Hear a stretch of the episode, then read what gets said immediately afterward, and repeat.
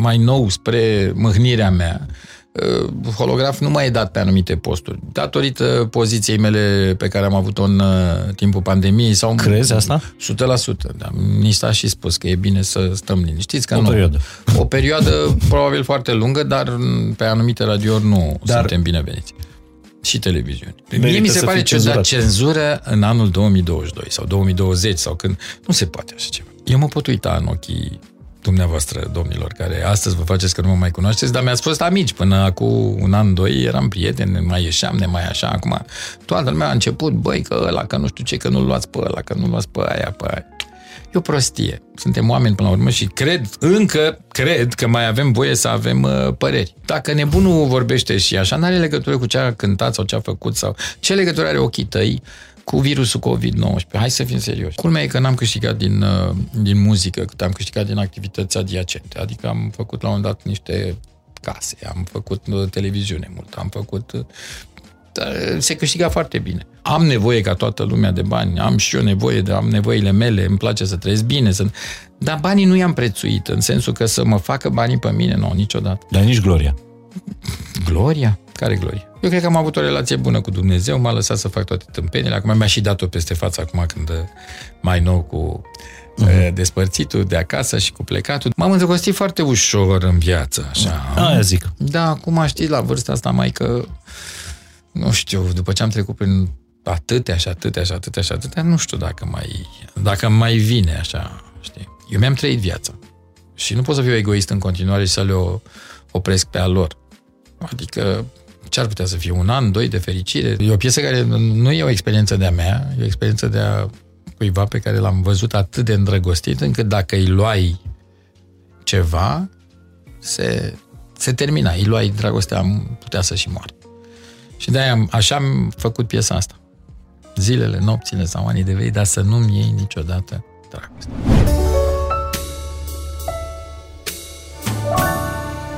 Salut, sunt Mihai Morar, bine ați venit la un nou episod fain și simplu. Dacă observați ceva schimbat în vocea mea, e pentru că au avut grijă de mine și de invitații mei, uh, colegii mei care se ocupă cu sunetul, mi-au propus să uh, schimbăm microfoanele de la, de la podcast.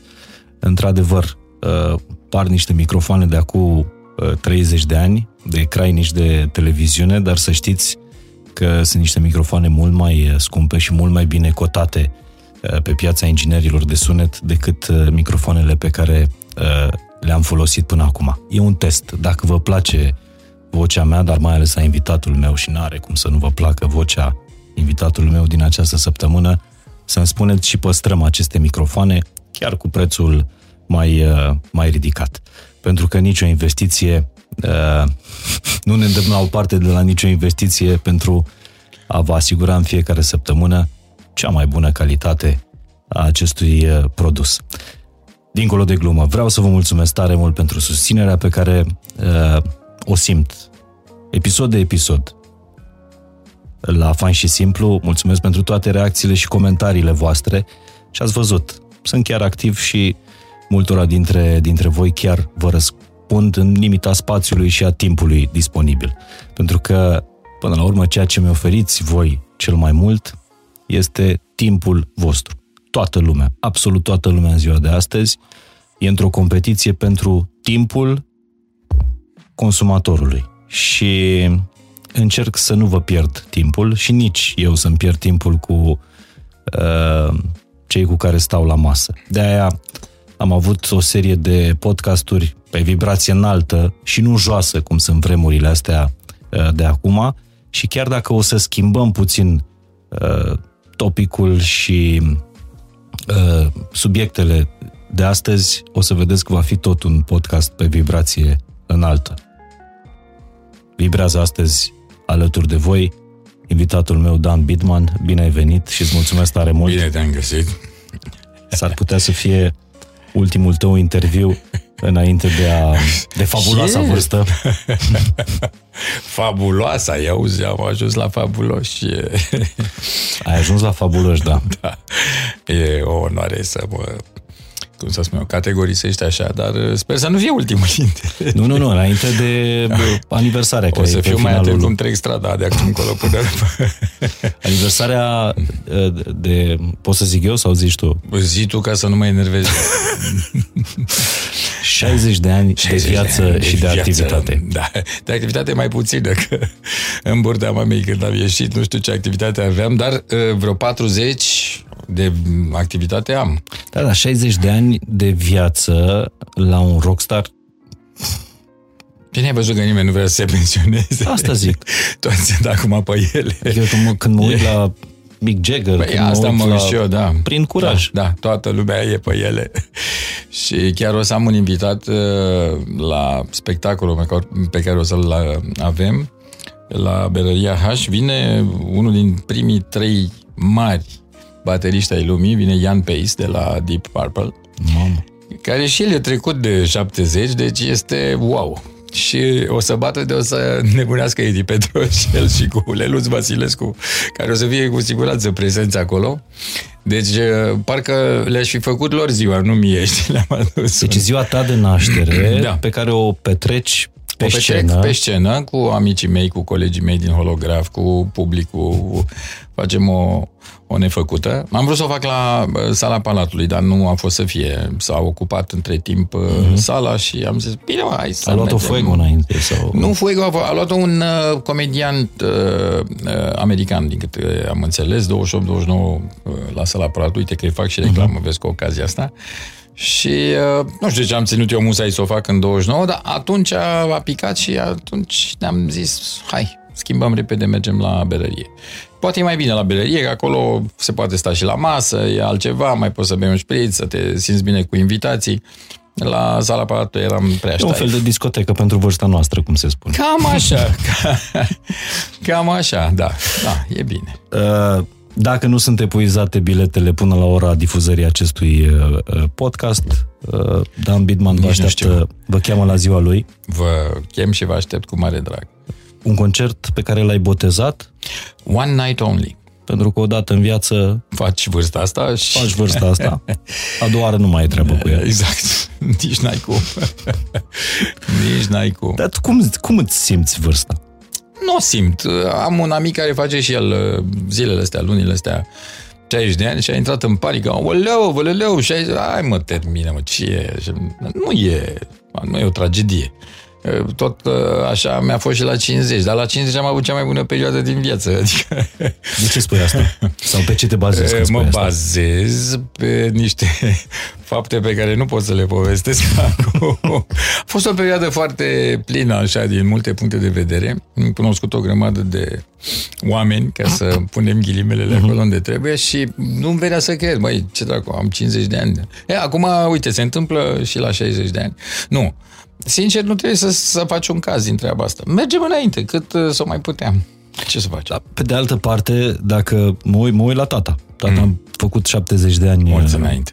Uh, anul ăsta și mă gândesc, e, e vârsta la care s-a stins bunicul meu. Aha. Uh, bunicul din partea mamei. Da. Și dacă îi pun la oaltă, adică bunicul era mult mai bătrân la 70 decât tata da, da. la 70. S-au schimbat și vremurile. S-a schimbat confortul, e altceva. Noi trăim cu totul și cu totul altfel decât... Eu îmi dau seama decât acum 30 de ani când a venit Revoluția. Nu știu dacă interlocutorii tăi știu că a fost o revoluție cu 30 de ani. Pentru că să știi că mi-am pus problema asta. Mulți din, dintre copii din generația tânără, mm, hai, pe la școală mai auzi așa, băi, a fost o revoluție, da. Știi cum e? Cum a fost, cum s-a tras, cum a murit uh, ăla, ăla, uite, un prieten, uite. E altă discuție și atunci, normal că lumea tratează altfel subiectele.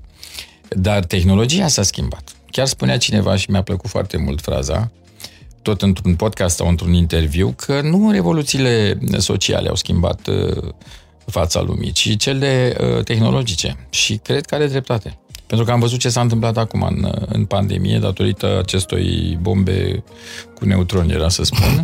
Toată lumea nu mai avea uh, dorința de a ieși. Noi aveam avut dorința de a ieși atunci în 89 în piață. Hai, cu toată lumea, haide, hai, hai, hai să participăm acum. Mm, uh, dacă îmi dai confortul camerei mele și internet și un computer, ce să mă mai duc eu până la un frigul ăla sau să mai fac scandal? Deci de-aia spun, tehnologia ne-a, ne-a schimbat și confortul e altul. Tehnologia ne-a schimbat. Uh, în schimb, citeam chiar aseară un studiu uh, care, în care niște cercetători au demonstrat de ce pandemia asta nu ne-a schimbat. Știi că la începutul pandemiei toată lumea spunea că lumea nu va mai fi la fel, că o să ne schimbăm, ba că o să fim mai buni, ba că o să fim mai răi. Și spun cercetătorii Așa. că pandemia asta, pe care noi o vedeam foarte neagră atunci la, la început, de așa n-a prezentat. fost un șoc atât de mare încât să producă schimbări uh, structurale în comportamentele oamenilor. Da, nu știu, a nu fost știu. ca un accident uș- a, f- a fost ca un accident care se anunța drept o catastrofă, dar a fost un accident ușor. Da. Știi? Da. Și doar șocurile astea foarte mari, cum e un război mondial, alea schimbă comportamentul Tot populației. ce se poate. Iar Pentru pandemia că n-a fost un șoc atât de mare. Se poate, repet, nu știu, nu mă prind acum. Încă, Asta zic sociologii. Încă am ieșit foarte rapid și foarte brusc din ea și chiar și asta mi se pare ușor ciudat, cum așa de pe o zi pe alta gata, a dispărut hoțomanul. Dar, sincer, am avut o perioadă destul de... Adică am pierdut 2 ani de zile din viață. Dacă mă întreb pe mine, eu îi consider pierdut. Da, s-a terminat la timp ca Dan Bilman să-și facă petrecerea de 60 de ani. A avut grijă, doamne, doamne, îți mulțumesc că...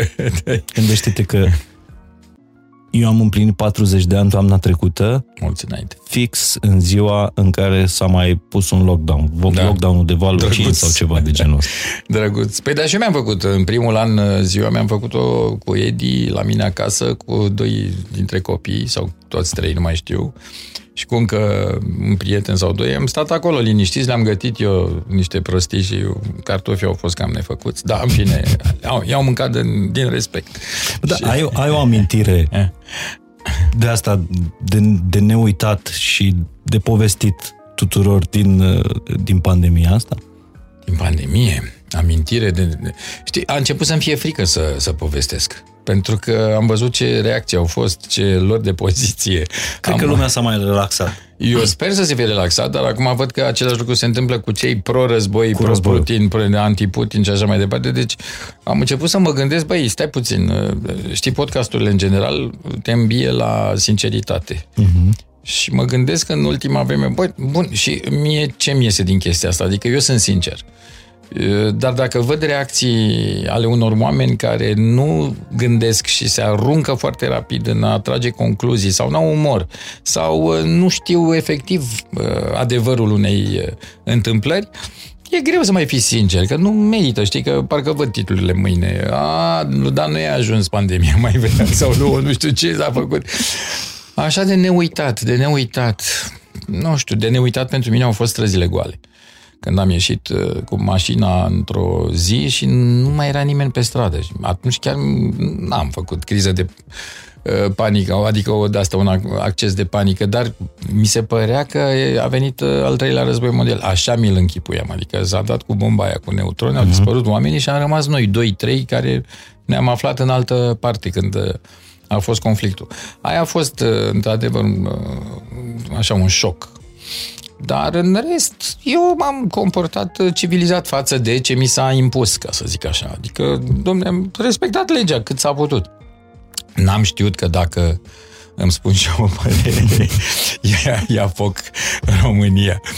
Dar ți se pune etichete așa rapid și nu știu dacă e bine. Din punctul meu de vedere, se grăbesc oamenii. Sau sunt uh, niște băieți care cu asta se ocupă. Da, o, o amintire legată de prieteni, de că tu ești un animal social. Da. Și cu prietenii oricât aveam... te-ai fi protejat, da. carantinat sau ce ai mai făcut în perioada asta, Crede-mă ai avut o viață socială că din am asta avut te o viață socială și tocmai asta mă, mă intriga, faptul că mă vedeam cu sute de oameni la un moment dat.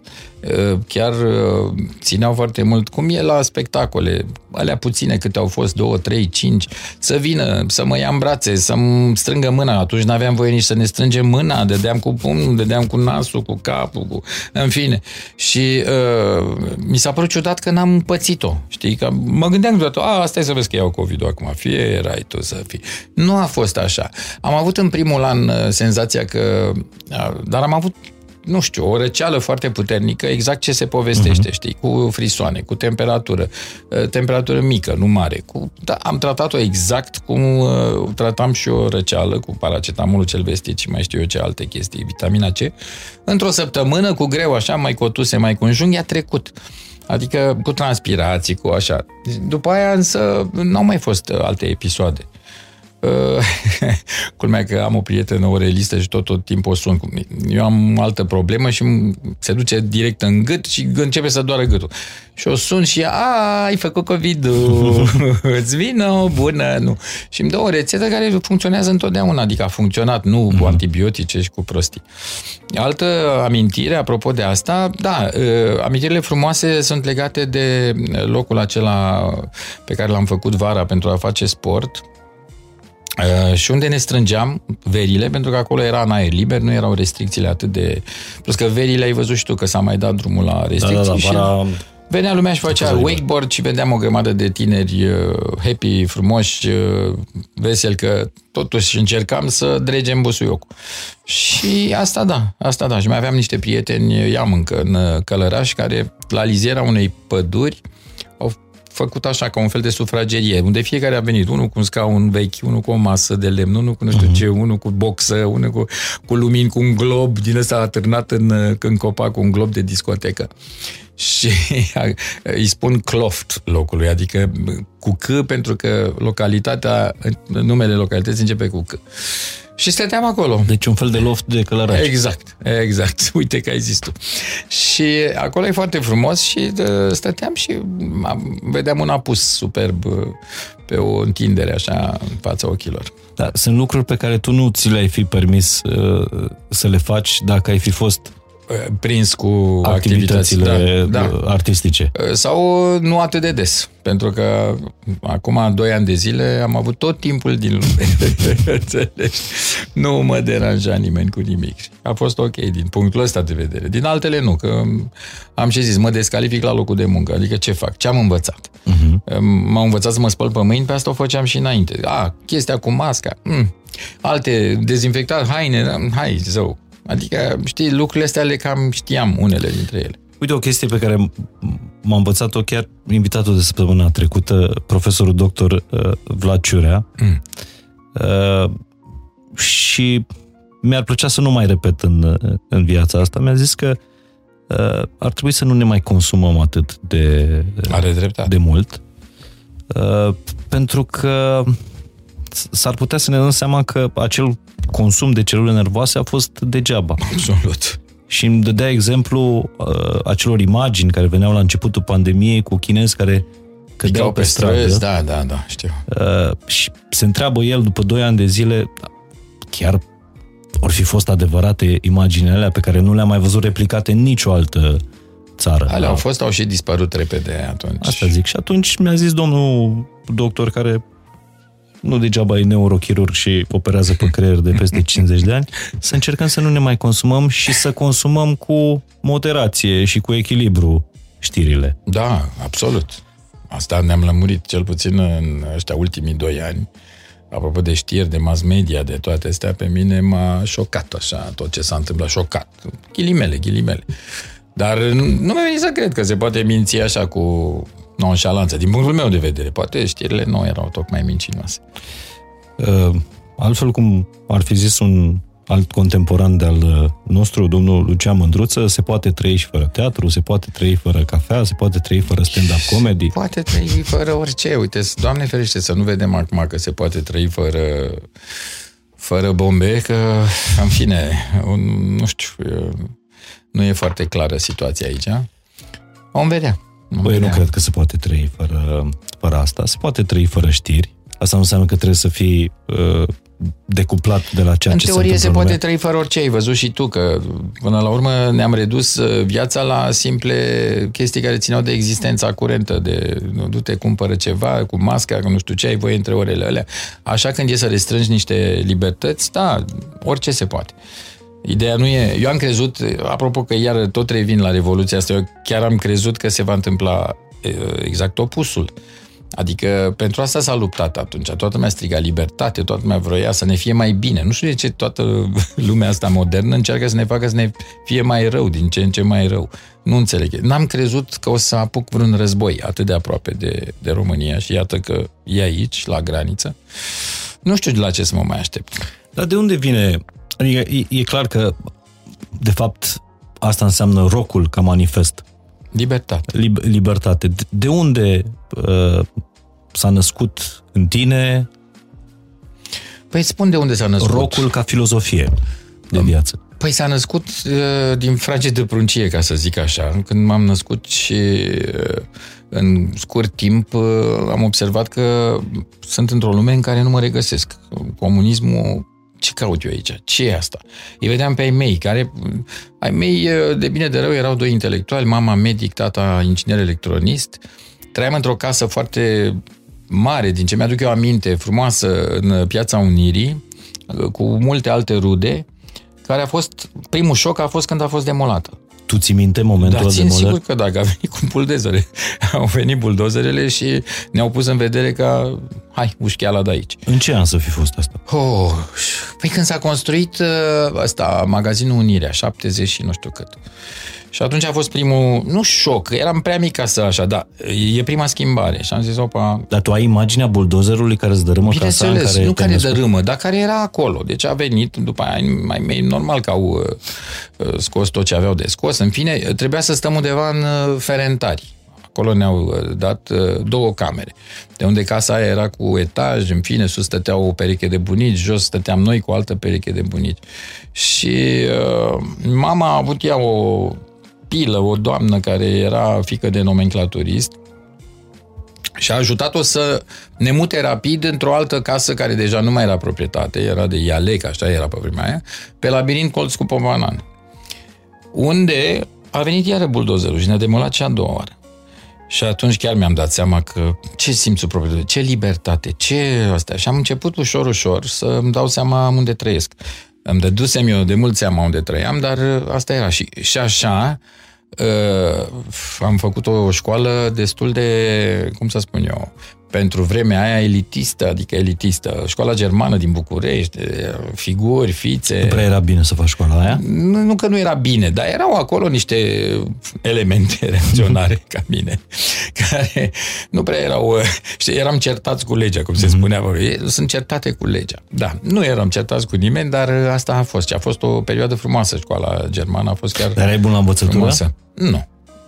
Nota șapte pe acolo nu eram uh, vreun uh, deștept, nici n-am pretins vreodată că aș fi, dar uh, școala și educația au fost bune, foarte bune sincer, și în familie, dar și școala, se făcea școală. Așa cum zicem noi, că ai, că nu știu ce, că nu să știi că dar se ce făcea. nu-ți plăcea în școală? Uh, autoritatea? Nu, nu. Școala nu, nu pot să spun că m-a, cum să zic eu, m-a traumatizat din potrivă. Uh-huh. Era mult mai uh, liber uh, regimul decât poate în alte locuri. Școala germană prima dată a fost lângă unde e acum radiodifuziunea, radio-televiziunea, radioul național. Uh-huh. Pe, na, zic, General zic, pe General Bertlo, acum este, mi se pare, liceu de arte. Și acolo mergeam în anii tinereții. și după aceea s-a mutat pe Cihoschi în Dorobanți.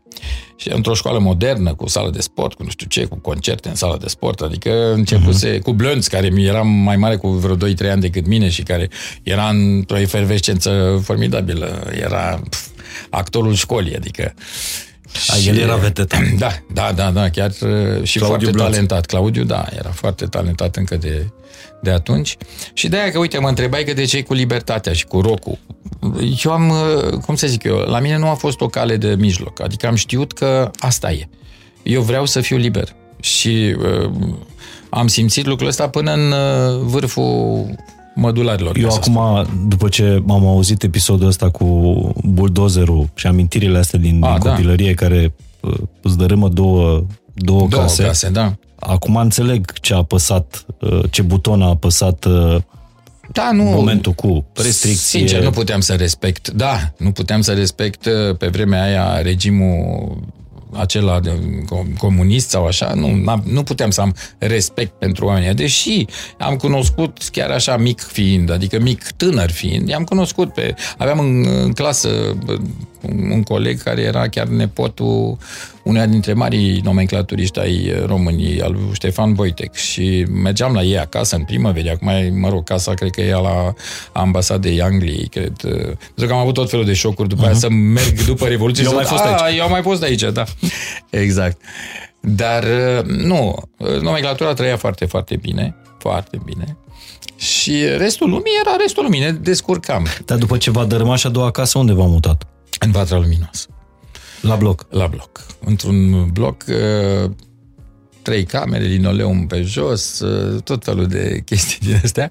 Și din momentul ăla am zis, bă, eu nu prea mai pot să stau aici. Mă stăteam mai mult în vizită, ca să zic așa, în tot felul de... Bine, normal că stăteam și cu ai mei și... Dar era deja mare când uh, v-ați mutat la bloc? V-ați mutat Băi, când cred, mutat? da, când ne-au mutat aveam în jur de 17 ani, cred. Oho! Da, 16-17 ani, cam așa. Trebuie să-mi aduc aminte exact uh, în ce perioadă, că a fost înainte de cutremurul din 77. Uh-huh. Mhm. Din ce mi-aduc eu... Ba nu, după, după, după, după.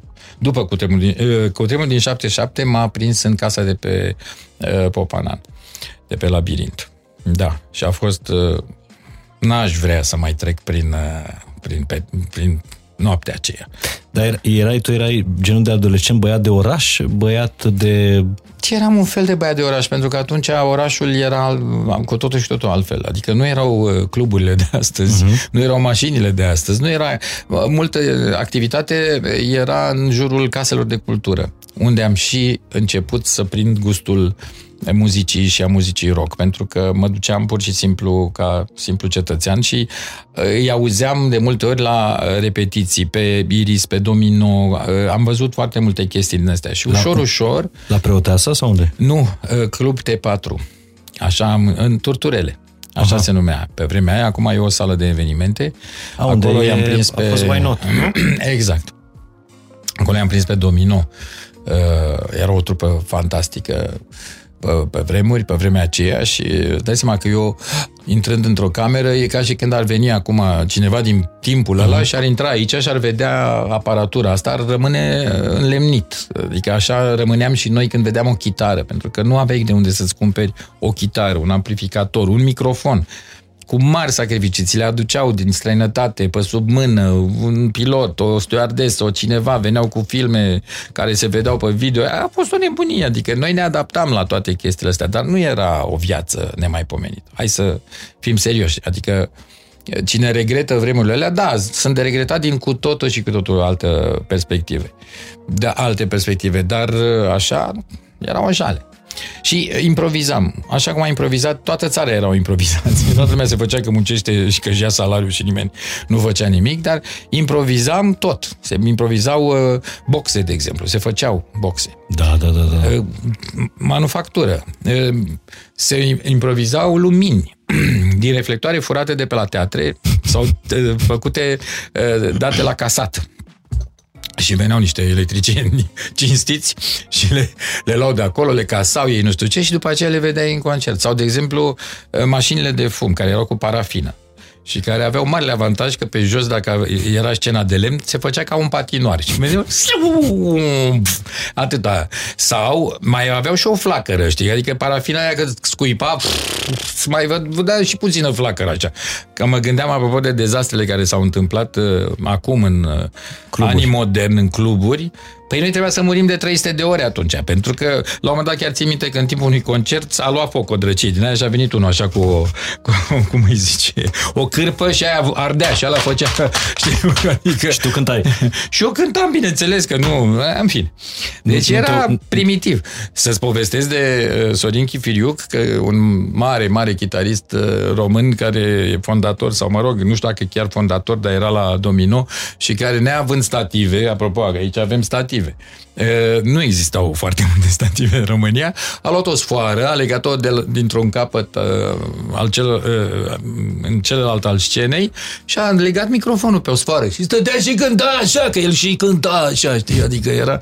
Deci era stativul de microfon. Eu, eu prin poveștile astea ale tale din copilărie, Din din, tinerețe, precambriu. îmi explic multe dintre comportamentele tale de, de astăzi. Primul lucru pe care l-a făcut Dan Răzvrătit. Bidman când a intrat în studioul ăsta de podcast și a scos telefonul și a pozat microfoanele Da, astea mă, din că am- n-am decor. văzut abia microfoane stând degeaba. Când aveai când erai mic, de aia. Da.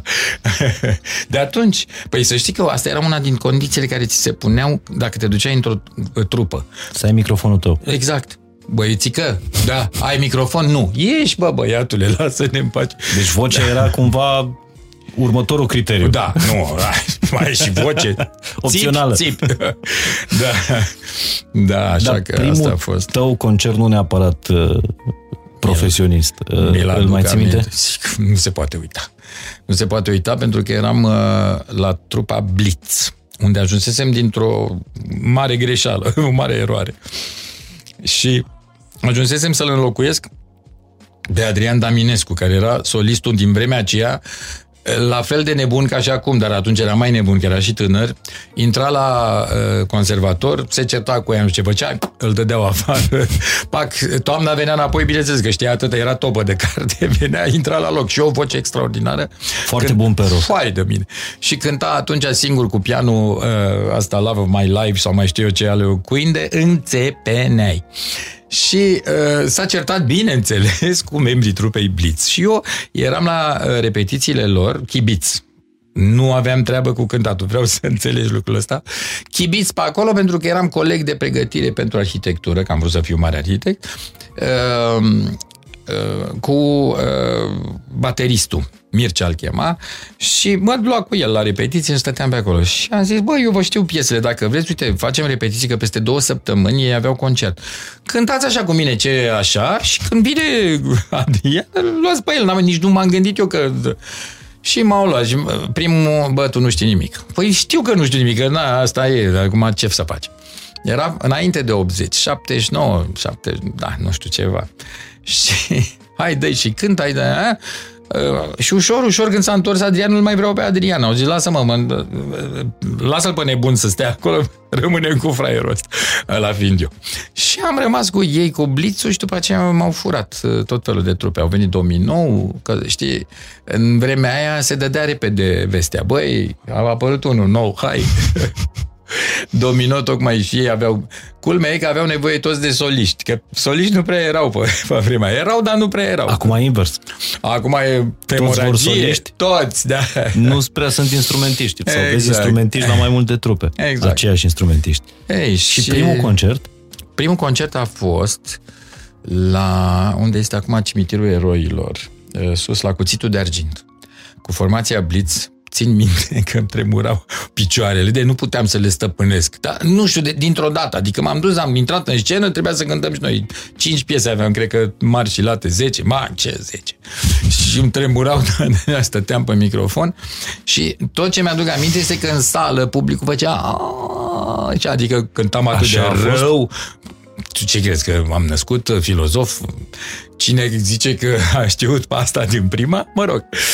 Dar mai ales că pe vremea aia îți dai seama că nu prea erau școli cum sunt acum. Deci tu nu, nu făcuse nicio oră de canto? Eu am făcut, uh, nu, canto l-am făcut în școală la cor, se cânta mult, la școala germană se cânta mult. Eu am făcut uh, vreo 2 ani de vioară și uh, am aruncat-o cât am putut de departe, că nu mi-a plăcut. La noi în familie s-a făcut muzică. Uh, Tata și cu fratele lui, cu unchiul meu, uh, cântau la vioară. Unchiul meu chiar a fost fondator al uh, orchestrei uh, medicilor orchestra filarmonică și chiar m-am întâlnit după mulți ani după Revoluție cu uh, or- oameni din orchestră, unchiul meu nu mai era în viață, dar au venit să mă, să-mi strângă mâna și să-mi spună că l-au cunoscut și a fost un om extraordinar. Au vrut să facă și din mine chestia asta, nu s-a putut și atunci, vă la 18 ani, mai devreme, 12 ani, 17 ani, așa, mi-am uh, descoperit vocația de mare solist. Era simplu, veneai cu microfon. Bine pentru microfon, stai puțin, mi-am Dar ce ai vândut... făcut pentru microfon, da? Păi mi-am vândut niște haine. Pentru că un microfon pe vremea aia costa între 1500 și 3000 de lei. Să fim înțeleși. 1500, un salariu, 3000 deja era un salariu de super. Și de unde așa? Și mi-am dat o jachetă de schi, niște pantaloni, niște nu știu ce și am strâns eu așa niște 3000 de lei. Și am venit cu microfon cu cablu, stai puțin, și jack. Că nu există microfon așa. Păi în ce-l băgăm? Păi uite, trebuie să aibă cablu, jack, mamă, tată, nu știu ce, ți se explică, știi că ești mic, băi, fii atent, aia, aia, aia, altfel nu vii pe aici. Mai e microfonul ăla?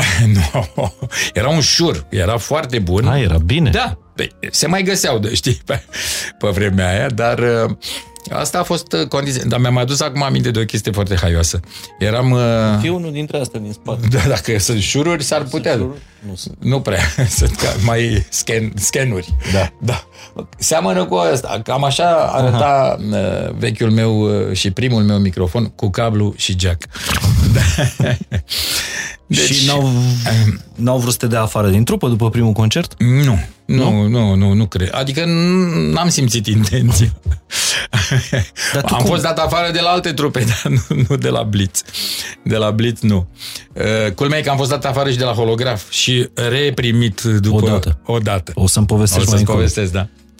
Dar tu când ai simțit reacția aia publicului, că și-au pus mâinile la... La avem încotro, am continuat. Ca surda pe mormânt, am cântat ce știam eu acolo, am zis, tată, acum sau niciodată, vă fac sau, știi? N-ai, deci nu ai variante. Când intri în groapa cu lei, că asta mi-a plăcut întotdeauna, nu, nu mă compar eu acum cu gladiatorii, dar ești ca într-o groapă cu lei.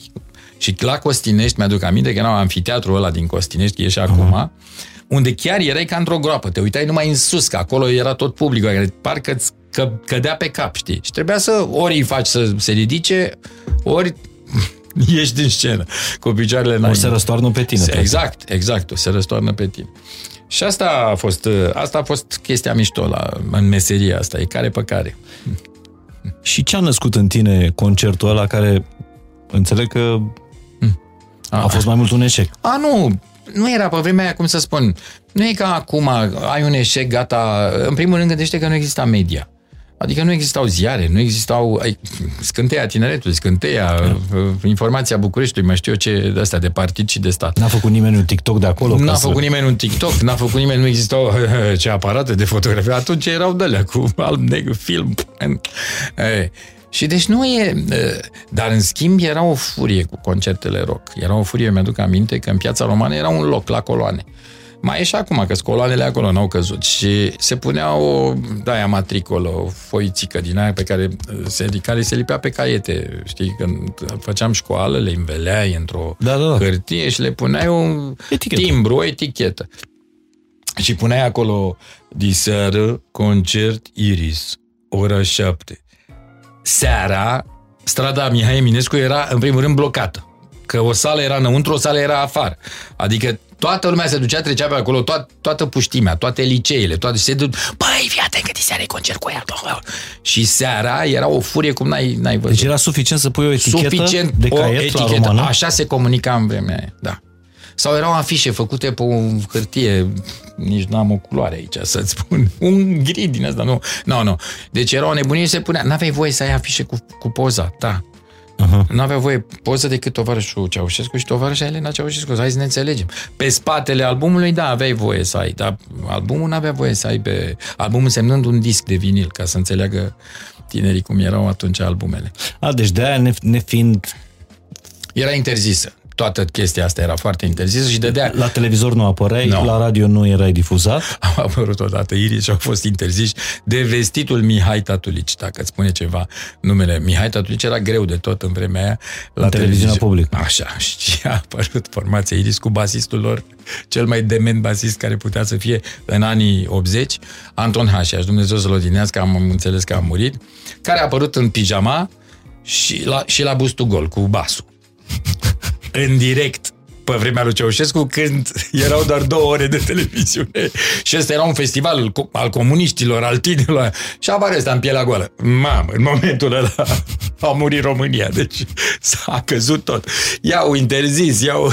Dar ăștia eram, deci toți eram atât de duși cu capul, uh-huh. duși cu capul împotriva sistemului. Nu, nu puteți ne pui căluși, știi? Și lumea venea, indiferent de consecințe.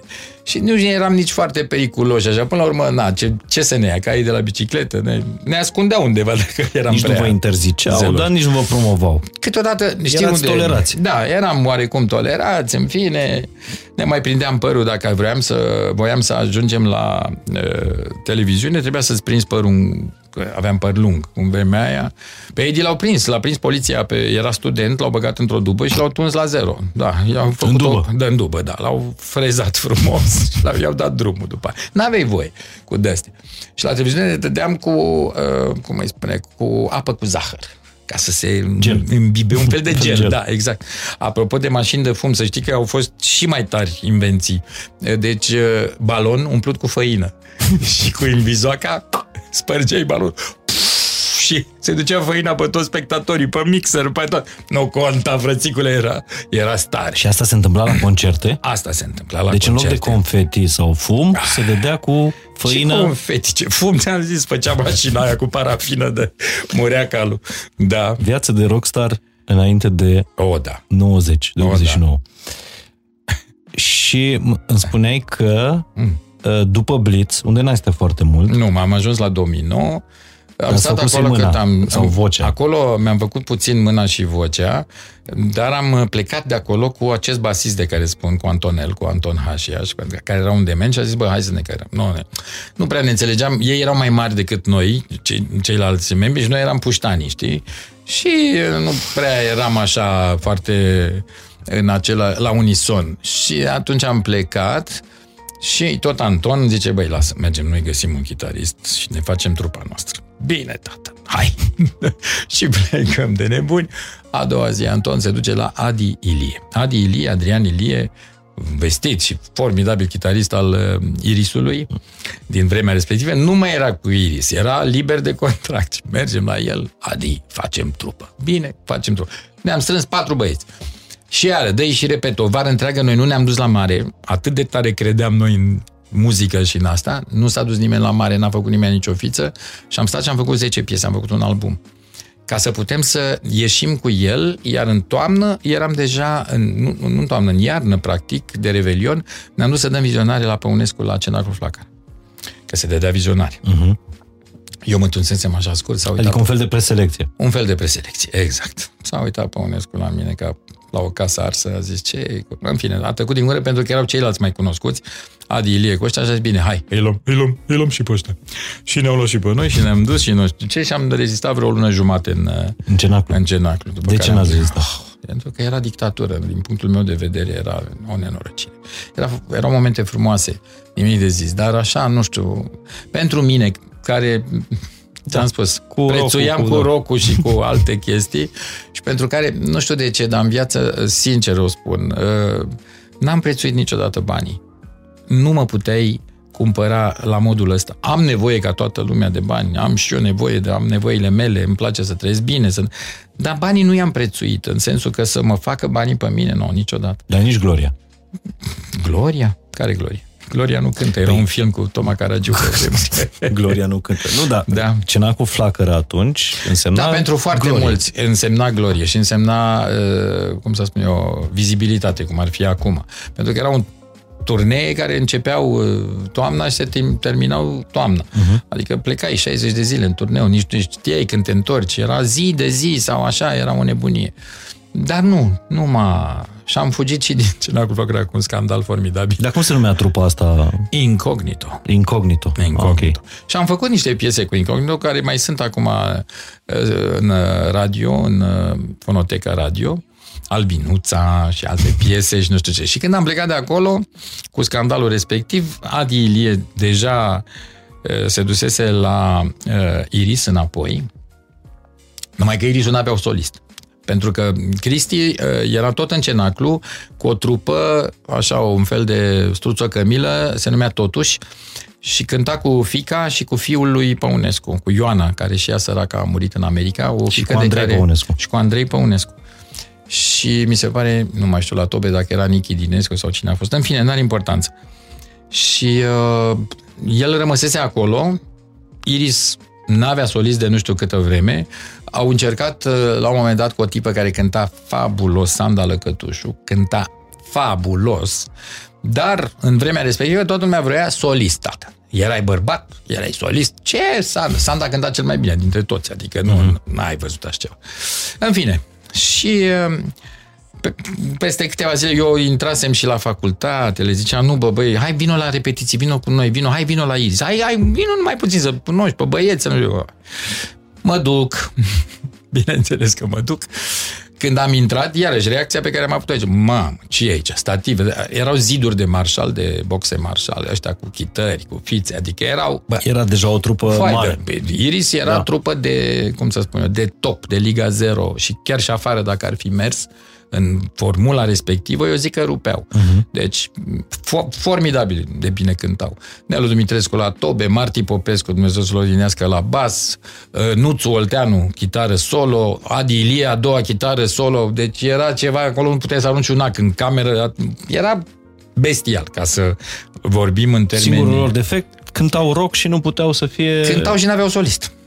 Și la un moment dat, în aceeași cameră se mai aflau doi domni care ambii nu mai sunt, dar care erau chibiții trupei. Inginerul Năstăsescu, așa se spune, și cu Costas Caracostas, un grec care el ne aducea muzică din străinătate și ne aducea CD-uri, aducea de toate, ca să aflăm și noi de fapt cum se cântă. Era dealerul. Dealerul de muzică și de cultură. Și stăteau așa și asta avea o voce răgușită. Zice, hai mă, cântați și voi ceva de la incognito, de la voi de acolo. Și începe Adi, nu știu ce, ăștia imediat s-au prins în joc că sunt profesioniști cu toți, încep și eu să cânt, nu știu ce, uf, și terminăm piesa, știi, ca în filme. Pram, liniște. Și se aude vocea lui Costa, ăsta e, bă. adică Gabi, ăsta e. Și ăsta. Și mi-au dat o casetă.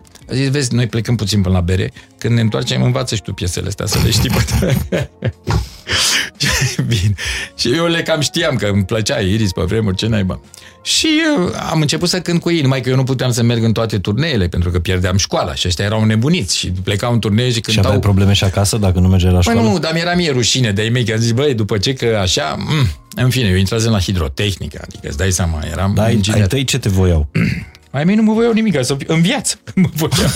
nu, nu, dar simțeam eu că oricum am fost o aia neagră a familiei, că eram așa o, tot așa o combinată alpină și am zis, bă, hai să nu-i fac acum săraci să mai și suferi din cauza mea, au zis să mergem mai departe, hai să facem și facultate. Am făcut-o, am și terminat-o, nu ca alții, deci scriu singur diplomele. Da, zic. Da, mi-am dat examenul Dar de, de stat. rușine de ai tăi mai mult. Da, da, sigur. Opa, stai așa că... Băi, ce microfoane bune, să-mi fac o pastiluță aici acasă.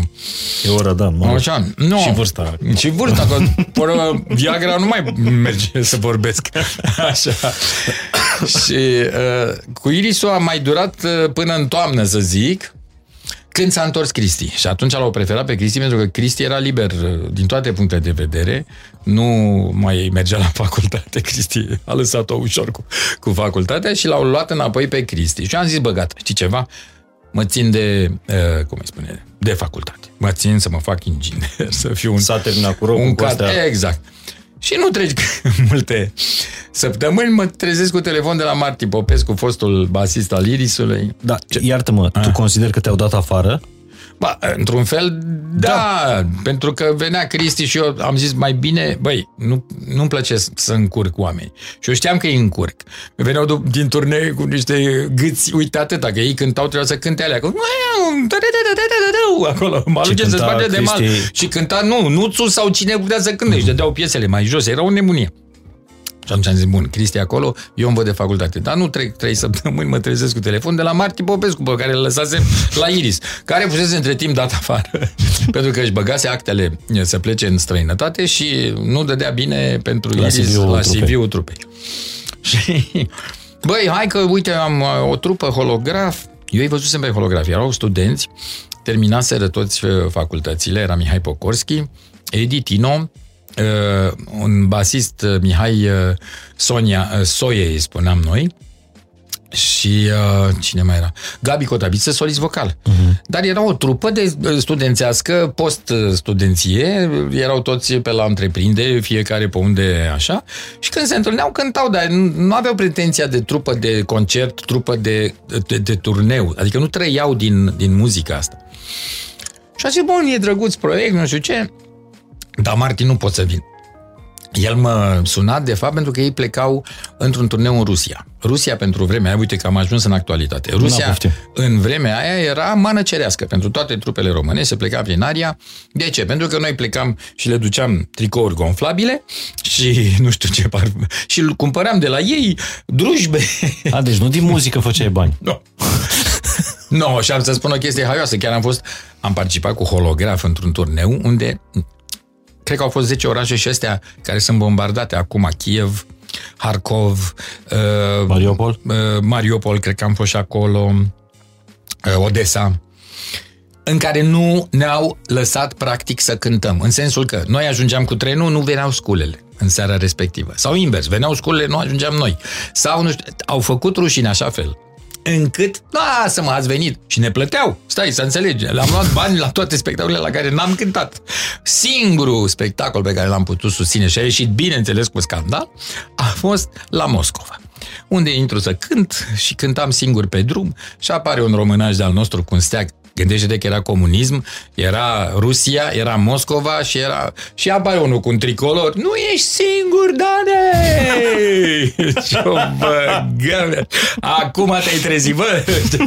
L-au scos afară din sală. A ieșit, s-a ridicat ambasadorul nostru acolo, au plecat, adică scandal. Singurul spectacol, când am reușit și noi să dăm și noi un spectacol. În tot URSS-ul ăla. Exact. URSS, era URSS. Și chiar eram și cu Gabi. Gabi era deja solist uh, independent atunci. Gabi Cotabiță. Gabi Cotabiță, da. Și ne-a spus o vorbă mare. Stăteam în, era un hotel Rasia care a fost dărâmat și era o sală uriașă și aveau pe masă numai icre roșii, negre, de toate, somoni și na. Și Gabi stând așa și uitându-se că se vedea piața roșie, zice, băi băieți, uitați-vă bine că nu se știe când o să mai uh, călcăm noi aici. Și așa a fost. Noi n-am mai călcat. Eu cel puțin. N-am mai fost în N-am mai fost în Rusia de 32 Nici de nu cred că ți-ai... Acum nu. În momentul ăsta, dar cine știe, dacă mă cheamă la arme, poate așa să... Bun, da. revenind. Așa. Deci, ai fost cumva dat afară din uh, Iris. Iris, ai... ajung la holograf. Ajungi la holograf? Da, ajung la holograf de-abia în toamnă, când au revenit ei cu telefonul. Băi, hai mă, te-ai hotărât, hai mă, vino, hai, hai la repetiție, hai, hai. Bine mă, hai că vin. Nu că aș fi fost eu foarte prețios, dar mi-era groază că pierd uh, școala. Dar unde era holograf atunci față de Iris? Oh, nu, nu se pot compara. Nu pentru că, nicio Nu, Iris erau niște uh, domni care de la bun început au hotărât că vor să facă muzică și că vor un lucru foarte periculos pentru vremea aia, muzică rock și să nu aibă altă preocupare, adică servici, chestii. Pe vremea aia, dacă te prindea poliția fără servici pe stradă, te închideau. Te, te luau și te, duce, te duceau la secție, ca să înțeleagă oamenii cât de periculos era să faci muzică. Ce e muzică, bă? Ce e muzică? Ia, vină cu De aia existau niște atestate care dovedeau faptul că tu ești liber profesionist și, în fine, aveai un statut în uh, viața comunistă. Bun, Uh, și așa am ajuns la uh, holograf, unde însă am început cu Mihai Pocorski, cu Marti, cu ăștia care eram și în timp Mihai s-a îmbolnăvit, a făcut o hepatită și ni s-a alăturat Dita Mainuțu Olteanu, care era Dita mai chitaristul de la Iris. Și deveniserăm majoritari, că și eu eram de la Iris, cu, cu Nuțu și cu Marti și cu Edi și cu Tino în partea cealaltă, vechiul holograf, cum ar veni fondatori. Ce vă mai plăcea să vă... A, nu, îți dai seama. Bă, și s-a făcut un super grup și s-a dus vestea rapid. Adică atunci a început bubuiala, în 85. În 85 a bubuit, băi, s-au strâns unii, ăia de acolo, cu ăia de acolo, nu știu ce, și au început să cânte. Un fel de galactici, așa, un Ceva, fel de Real Madrid. Da, da, e cam acolo, da, exact, că Realul îi place lui Edi.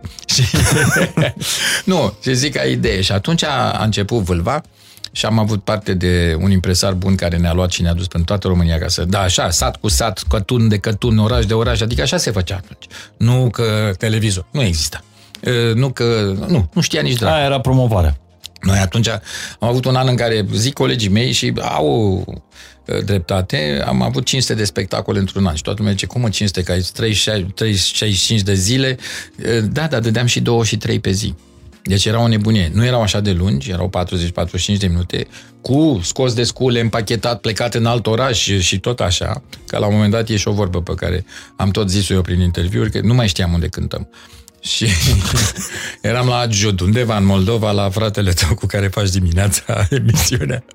Și eu, somnoros, bună seara, Aiud. Și, și o voce de acolo, acolo să te duci tu, bă, la Aiud, în fine. Și așa că am ajuns și la pușcărie. Nu, n-am ajuns la pușcărie. Bun, deci s-a făcut acest super grup cu, cu Nuțu, cu ăștia și din momentul ăla Dar care era treaba. piesa cu care terminați atunci concertele? Băi, n-aveam minele Sau nu și conta de-astea. foarte mult? Băi, nu, contau. Nu, atunci era contau. rock, rock. Rock, rock, da.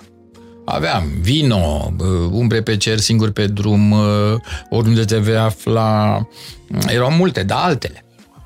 Că Mhm. noi acum am, am și stat, dacă ar fi să, am putea să avem trei concerte distincte, de două ore fiecare, cu trei repertorii diferite în momentul ăsta, dacă Da, ne acum, în punem- 2022, Mm. să luăm concertul pe care îl faci de ziua ta la, la berărie. Așa. Care e cea mai veche piesă din repertoriul holograf care e încă în playlistul de concert în 2022? Păi cred că o să fie ochii tăi, cred. E una din cele vechi, din 85-86. Sau uh, Singur pe drum, umbre pe cer, dacă se vor cânta. V- vor fi din cele vechi, din uh, repertoriul vechi. Uh-huh.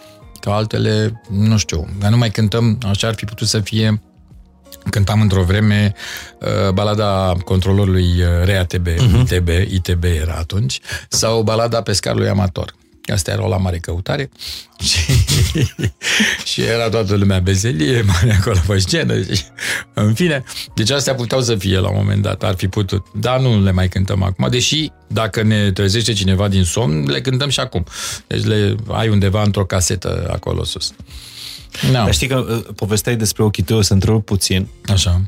De vreo 2-3 ani de zile, noi uh, în cercetările astea ale radioului pe care le facem pe muzică, pe care eu nu le înțeleg neapărat, mm-hmm. tu nici atâta, mai dobit o zi. nu. nu, nici atâta în sensul că Așa, mă rog, știu. nu e treaba artiștilor Exact, cum își corect. fac playlisturile, radiourile. Așa. Deci, în ultimii minim 3 ani, Da. uh, pe cercetările, pe toate piesele din ultimii 30-40 de ani, Așa. românești străine nu contează, cea mai uh, plăcută piesă de publicul nostru, al radioului, Da. publicul ăsta comercial, este ochii tăi. Mă bucur să aud asta. Da. Și acum mă gândeam că e foarte probabil ca piesa asta să fie cea mai bună piesă românească. Nu, nu cea mai bună, cea mai mare. Cel Da. mai mare cântec românesc din ultimii 50 de Nu ani. știu, nu m-aș hazarda să... Pentru că sunt atâtea piese frumoase și uh, care unele uh, sunt cântate, altele uitate și așa mai departe, că unele au cum să zic eu, au norocul, uite cum e asta, de a fi- mai fi dată de un post de radio dar mai nou spre mâhnirea mea.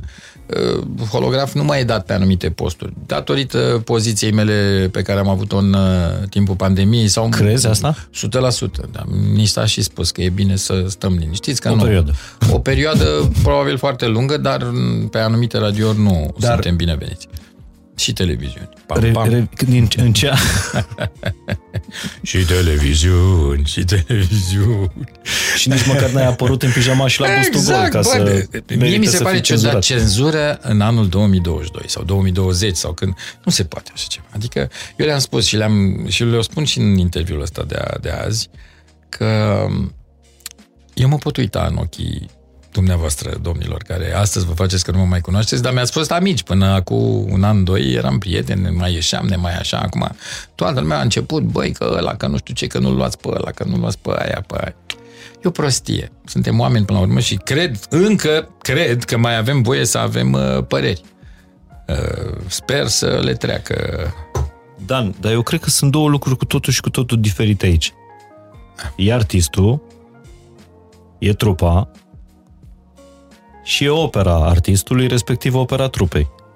Da, adică dacă nebunul vorbește și așa, n-are legătură cu ce a cântat sau ce a făcut sau ce legătură are ochii tăi cu virusul COVID-19. Hai să fim serioși. Aia zic. Doar când îi închizi așa și zice ochii tăi se vor stinge în noapte. N-am avut voie să COVID spunem nici măcar n-avea stinge simptome la ochi, adică nu în rămâne. noapte. Rămâneai Știi? fără miros, fără Da. uh, Da.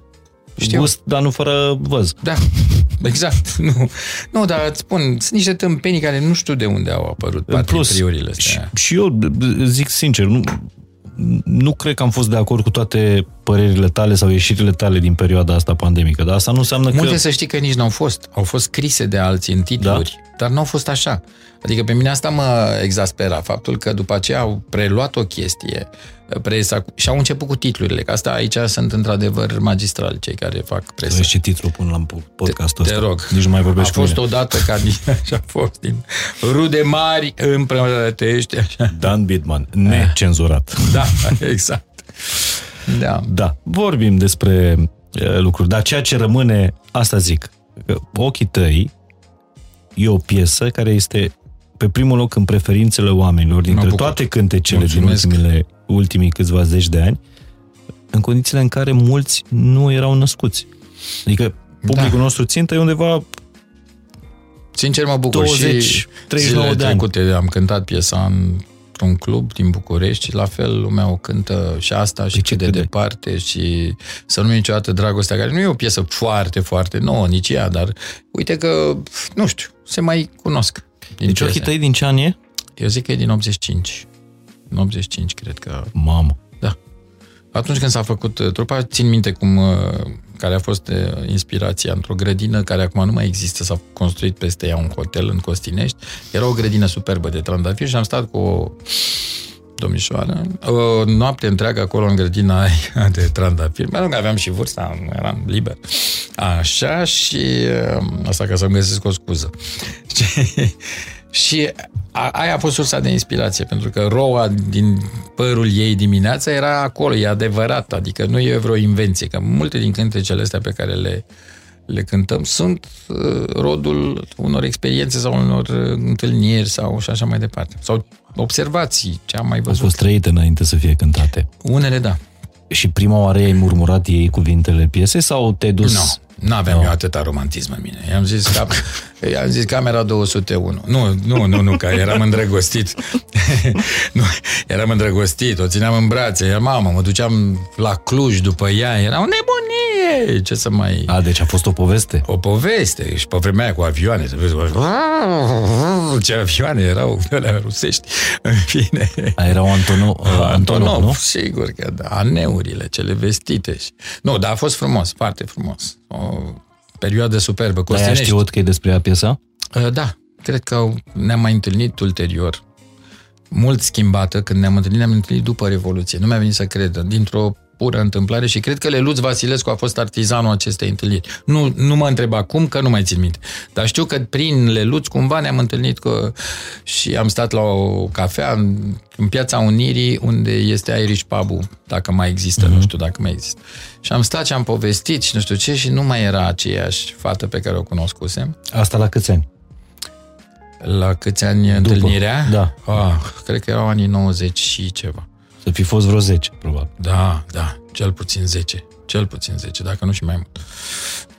și asta a inspirat, fata asta a inspirat Avea niște ochi superbi, superbi și nu numai, era și foarte frumoasă ea, așa ca și fată, om. Aici putem la editul podcastului să, să punem exact. ochii tăi așa pe, pe dedesubt. Puțină muzică, vă rog frumos. pum, pum. O cafeluță, dacă se mai poate. Da, nu, este că trebuie să Mai ai numărul ei? Asta? nu, nu, nu.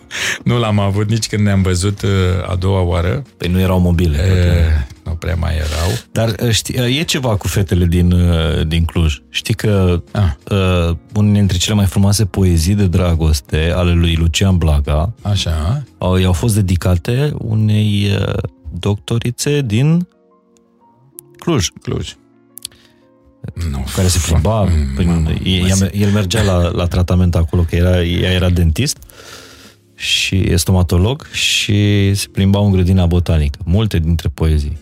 Am înțeles. Blaga i le-a dedicat ei. E, acolo, în grădina botanică, să știi că mi-am petrecut copilăria. Pentru că, la Cluj. La Cluj. Eu am făcut și grădinița la Cluj. Tare mic am fost coleg cu boc. Trebuia să-l calc în cap, pe cap atunci. Dar nu, nu, glumesc. Dar am făcut grădiniță vreo trei luni și când m-am întors acasă nu mai știam o babă de românească. Eram ungur, ungur. Igen, eu ești, eu regel, chivano. No, no, no. Pentru că toți vecinii bunicilor mei erau unguri și era șebe neni, șebe baci și cu no, și făi. Și... M-am întors acasă, s-au speriat mea, zaulă, unde l-am trimis pe ăsta. și am venit și după aia mi-am mai adus eu aminte de română. Dar așa erau vremurile atunci. Dar când a început viața ta de, viața ta de Era- rockstar? Am crezut că mă întreb când a început viața sexuală. A, Doamne ferește. De rockstar. Dar nu m-am... Uh, de, nu m-am, nu m-am uh, apucat niciodată de meseria asta de rockstar. A devenit uh, pur și simplu... Gândește-te că pe vremea noastră, când ne-am apucat... Hai să-ți dau un exemplu. Anii 85. Costinești. Da, eram mai cunoscuți și aveam niște privilegii în sensul că eram de la forum, cântam seara de seară, se adunau oamenii, începuseră să ne știe în varianta asta. Dar eram toți o gașcă acolo, tot orașul, tot orășelul, tot Costineștiul, eram un trup tineri, toți. Deci nu era că vii să faci figuri cu noi, știi? Acolo ziua mergeam, jucam volei uh, pe plajă cu toată lumea. Mergeam uh, la basket, Tino, cu basketul, cu Edi, că erau mari basket. După aia se juca fotbal pe bitum și venea Dan Petrescu, Hagi, Gică Popescu, um, zân, zân, îți spun toate naționala de atunci. Ei erau atunci de vârsta mai mici decât noi. Uh-huh. Puțin mai mici. Veneau și jucau cu Salvamari, care de multe ori îi băteau pe bitum, pe teren mic. Uh-huh. Sau veneau handbaliștii care erau campioni, pentru că te loveai de ei ca de un zid, adică n-avea, nu, cu handbalul și știau fotbal. De-aia zic că era o, O lume. comunitate. Exact. Și la prânz te duceai la discoring, dansai, era o nebunie întreagă. Mii de oameni, mii de oameni La într-o prânz. discotecă, da, în aer liber. Veneau și seara, dar se închidea totul la 10. Cum a fost în pandemie? De-aia noi am fost Ah, foarte, foarte, foarte liniștiți. Deci nu spune că ție ți-a trezit niște amintiri.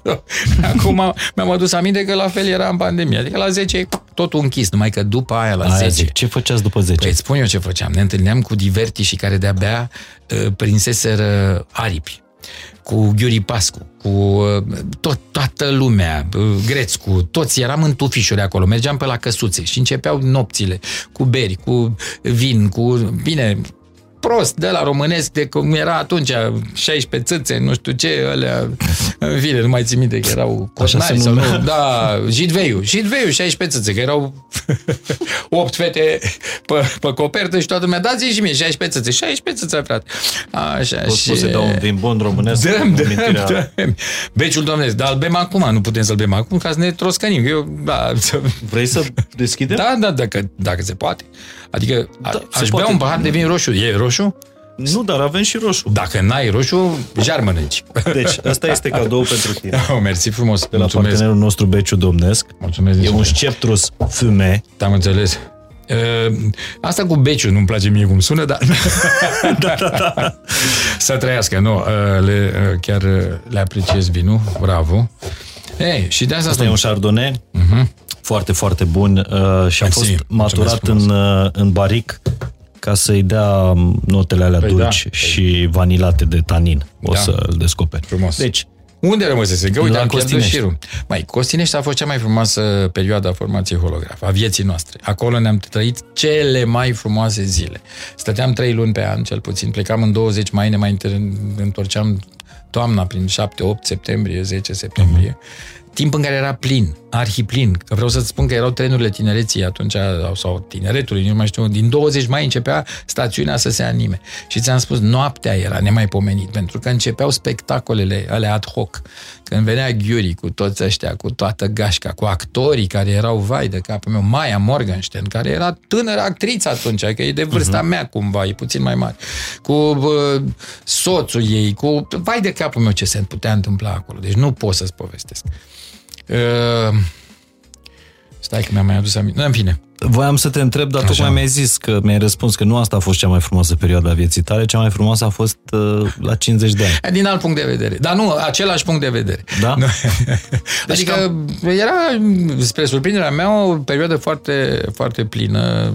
Veneau tot felul de doamne, domnișoare care se m, declarau atrase de un boșoroc de 50 de ani. Și am zis, doamnelor, dar nu vă uitați puțin că ia, și buletinul, dacă vreți. Și nu înțelegeam ce se întâmplă la 50, dar să știi că 50 de ani îți dau speranțe. Dacă îi apuci, uite-te la mine, dacă îi apucăm, că dacă vin ăștia cu rușii nu se știe, așa, 50 de ani e o vârstă foarte frumoasă, superb. Ca și 60, uite că nu am, am murit eu. Știi de astea, dar ce am murit eu? Da, ai avut criza bărbatului de Culmea că am avut-o pe la 30 de ani, 35 de ani. Pat- La 40 m-am mai lă- Cum lămurit. s-a manifestat la tine? Nu, băi, mă simt, adică, fă, deși acum îmi dau seama că de dobitoc eram, că nu, la 35 de ani ești în floarea vârstei, ești în plină viață și, uh, nu, erau prostii, erau mici angoase care treceau, pentru că nu aveam timp să ne mai gândim la, aoleu, trece vârsta și, nu, aveam spectacole peste spectacole, drumuri, toată România asta am bătut-o, pot să spun chiar că o cunosc foarte bine.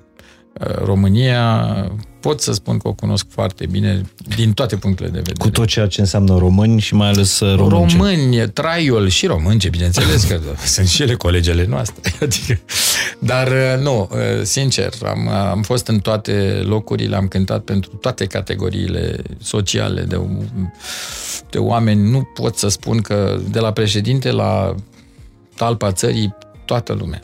Și mai ales în perioada lui Ceaușescu, când nu făceai diferență, când atunci nu prea cântam pentru oficialități, că le plăcea muzica populară, muzica ușoară. Dar drumurile astea... și Toate. Ai, f- ai fost plecat niște zeci de ani din ăștia Da. zeci pe care i-ai trăit. Uh, ți-au dăunat în vreun fel? Uh, Nu. Nu, cum să spun, adică ai, Trebuie pi- ai câștigat ceva ce am câștigat, știi cum e? și ai pierdut pe altă parte? Poți să spui că am Veniți, pierdut scădeți pahul sau... sau scădeți pahul. O să se vadă o mână și cu o sticlă care, în fine, nu Singura știu... problemă e că nu Da. avem pahare de vin roșu în radio. Nu e nimic, lasă dar le... totuși suntem o instituție Media, Seri- adică nu da. suntem... uh, Nu, și Corect. am înțeles că fiind uh, podcast uh, se pot întâmpla tot felul de chestiuni din astea. Deci sceptrul Oh. oh. ăla, femeie, este Oh. cadoul pentru tine Și pe ăsta e care îl cadou deschizi pentru tu noi. acasă, mă rog, când compui cu în ochii tăi sau ce vrei să Da. mai compui. Ăsta e Până un aici. tot sceptrus, Cabernet Sauvignon, fetească neagră și Merlot. Să le dea Dumnezeu sănătate Cules celor... struguri culeși târziu Da, să le dea Dumnezeu și sănătate băuți de vreme că lucrătoarelor din uh, uh, acest domeniu al uh, care, distribuitorii care storc strugurii cu piciorușele lor în butoaiele acelea, că așa am văzut că se face în Mexic. nu Glumim și noi. Ia. eu, eu pe Dan ar trebui să duc un pic la Beciu Domnesc, la monument la Beciu Domnesc, la pivnița care e de pe vremea lui Ștefan cel Mare. I-a făcut un monument acolo. Cred că acolo era venea Deci- Ștefăniță și zicea, hai, băgați aici, să niște să aibă. Aici, e, cred că cea mai mare colecție privată de, de vin, peste Wow. 100.000 de sticle, inclusiv de prin 49-52. 100 de mii de sticle. Deci s-ar putea să găsești un vin, cu siguranță, da, din 62. din anul nașterii tale. Da, cu siguranță A fost un an bun. Putem să dăm noroc sau nu avem voie? Ba. Mai în primul rând, stai, ai grijă că și asta e cu noroc și mulțumesc Trebuie să frumos de invitație, e Eu un mulțumesc, act mă. de mare curaj din partea ta, m-am și mirat Doamne că ferește. m-ai invitat, acum o să se închidă și postul și tot și podcastul și tot. Hai, la ia pe ăla! Da, în fine, dar eu îți mulțumesc că măcar dacă e să ne scufundăm, știți, ne scufundăm împreună, murim frumos. În fine. Exagerezi. Mhm. Nu e vinul atât de negru. E roșu. Da, corect. Bun. Da. Uh,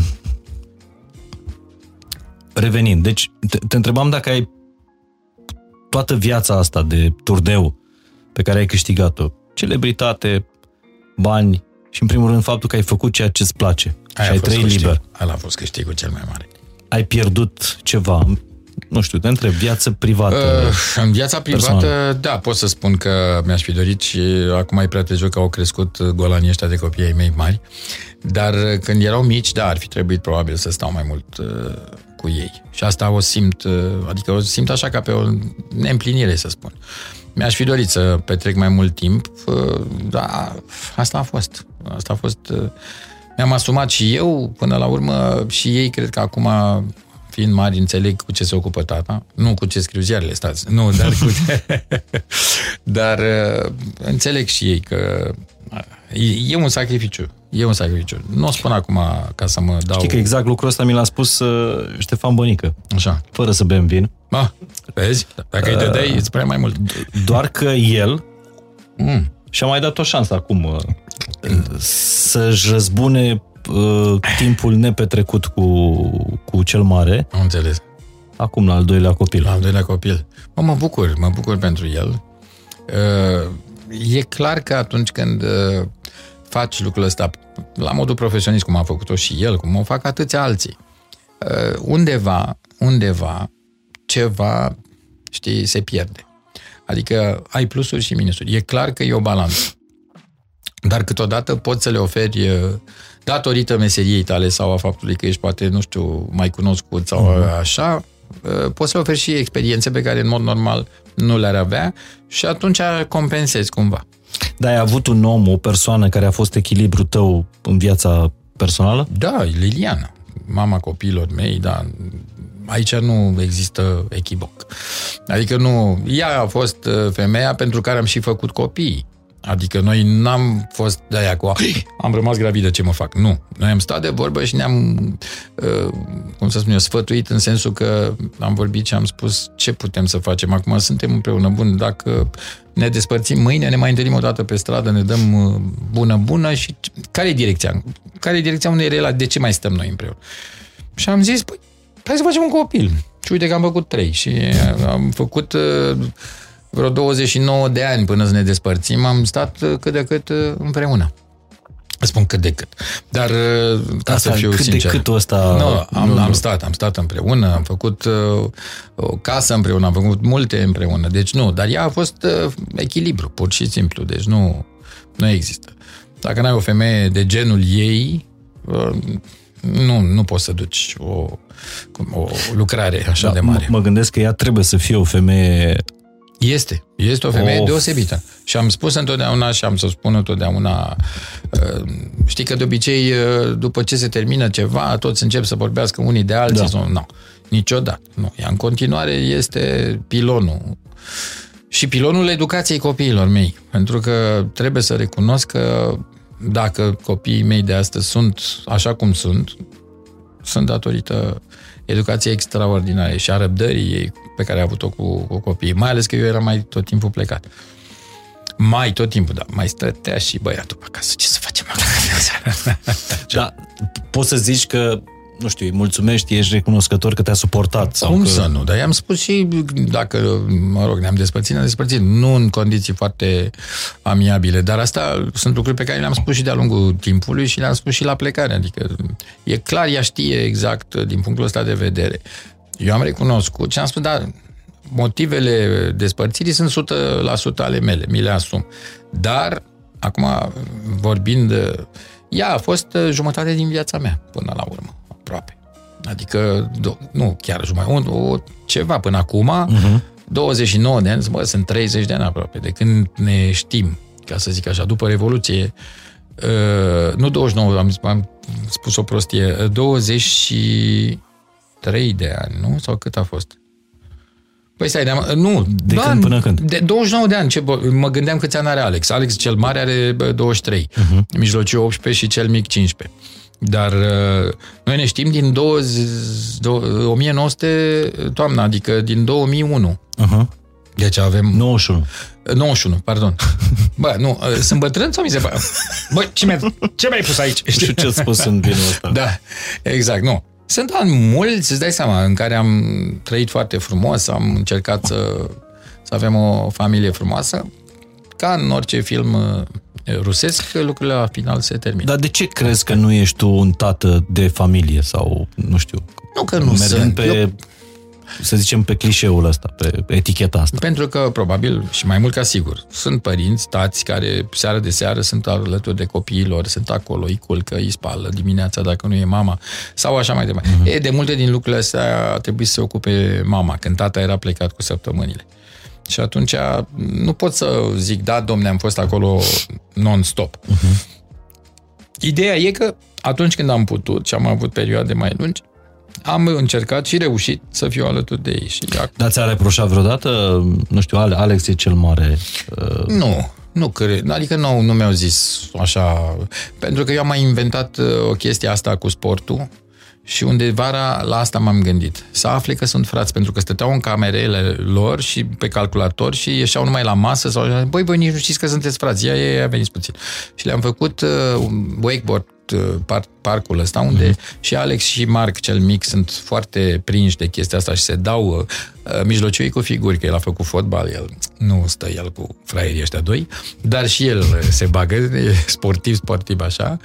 Acum e în Olanda, face facultate, în Olanda are 18 ani, a plecat în Olanda, a zis, nu, tata, eu fac business, nu mă interesează să așa, să...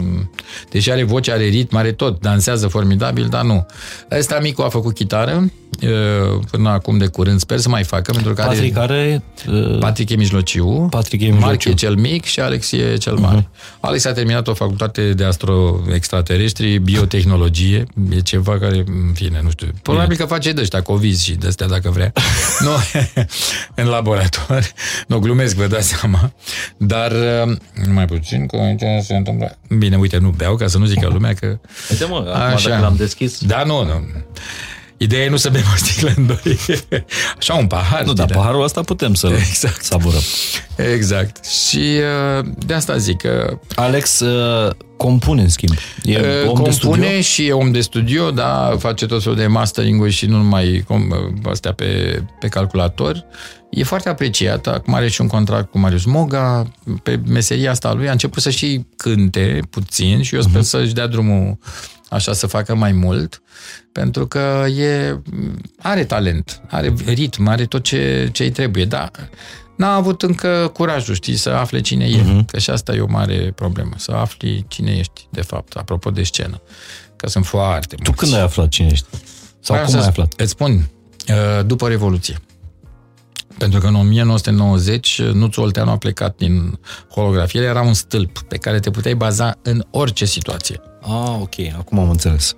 Eu, timp de 5 ani, 5-6 ani, am cântat vechiul repertoriu al holografului cu piesele lui Mihai Pocorski, cu piesele lui Tino, ale lui Edi și șașa, și în care mă regăseam, dar parțial, adică erau scrise de altcineva. De după 90, dintr-o dată stâlpul a plecat, stâlpul dintre noi, adică Nuțu, care, mă rog, putea să ridice o sală când dorea el și de la care am învățat cu toții foarte, foarte mult. A fost un muzician și este un muzician excepțional. Păcat că a plecat în Suedia atât de, de vreme.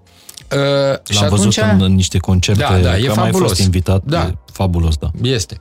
Chiar să-i dau un telefon să văd dacă poate să vină marți, Uite, ți-am dat o idee. martie. Da, nu că Vezi de obicei îl, îl chemăm, dar acum e marți, el e acum profesor la o școală de muzică, să vadă dacă poate să, să vină. Hmm. Și dintr-o dată m-am trezit pus la zid. Nu eu, toți.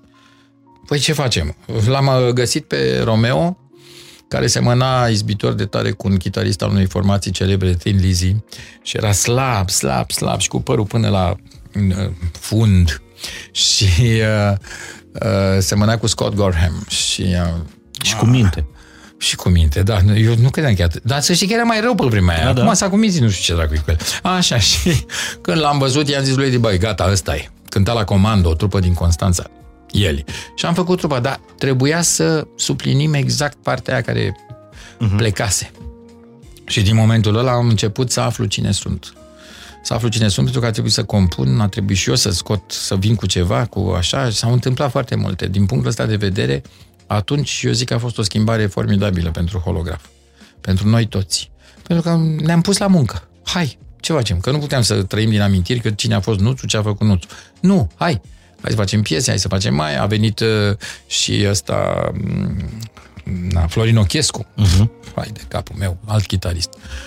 Alt chitarist fabulos. A făcut 70 de ani acum. Vezi? Deci se trăiește. Florin Ochescu a făcut 70 a de ani? A făcut Incredibil. 70 de ani. Soțul, soțul Silviu Dumitrescu. Dumitrescu. Exact. Dar noi putem să vorbim așa, ore în șir aici? Adică nu da, te întreb. Da, nu, început, să uite. nu deranjăm, adică uite. se uită lumea? Avem doar o oră jumătate. să nu pleci. lumea da. ascultă. Așa.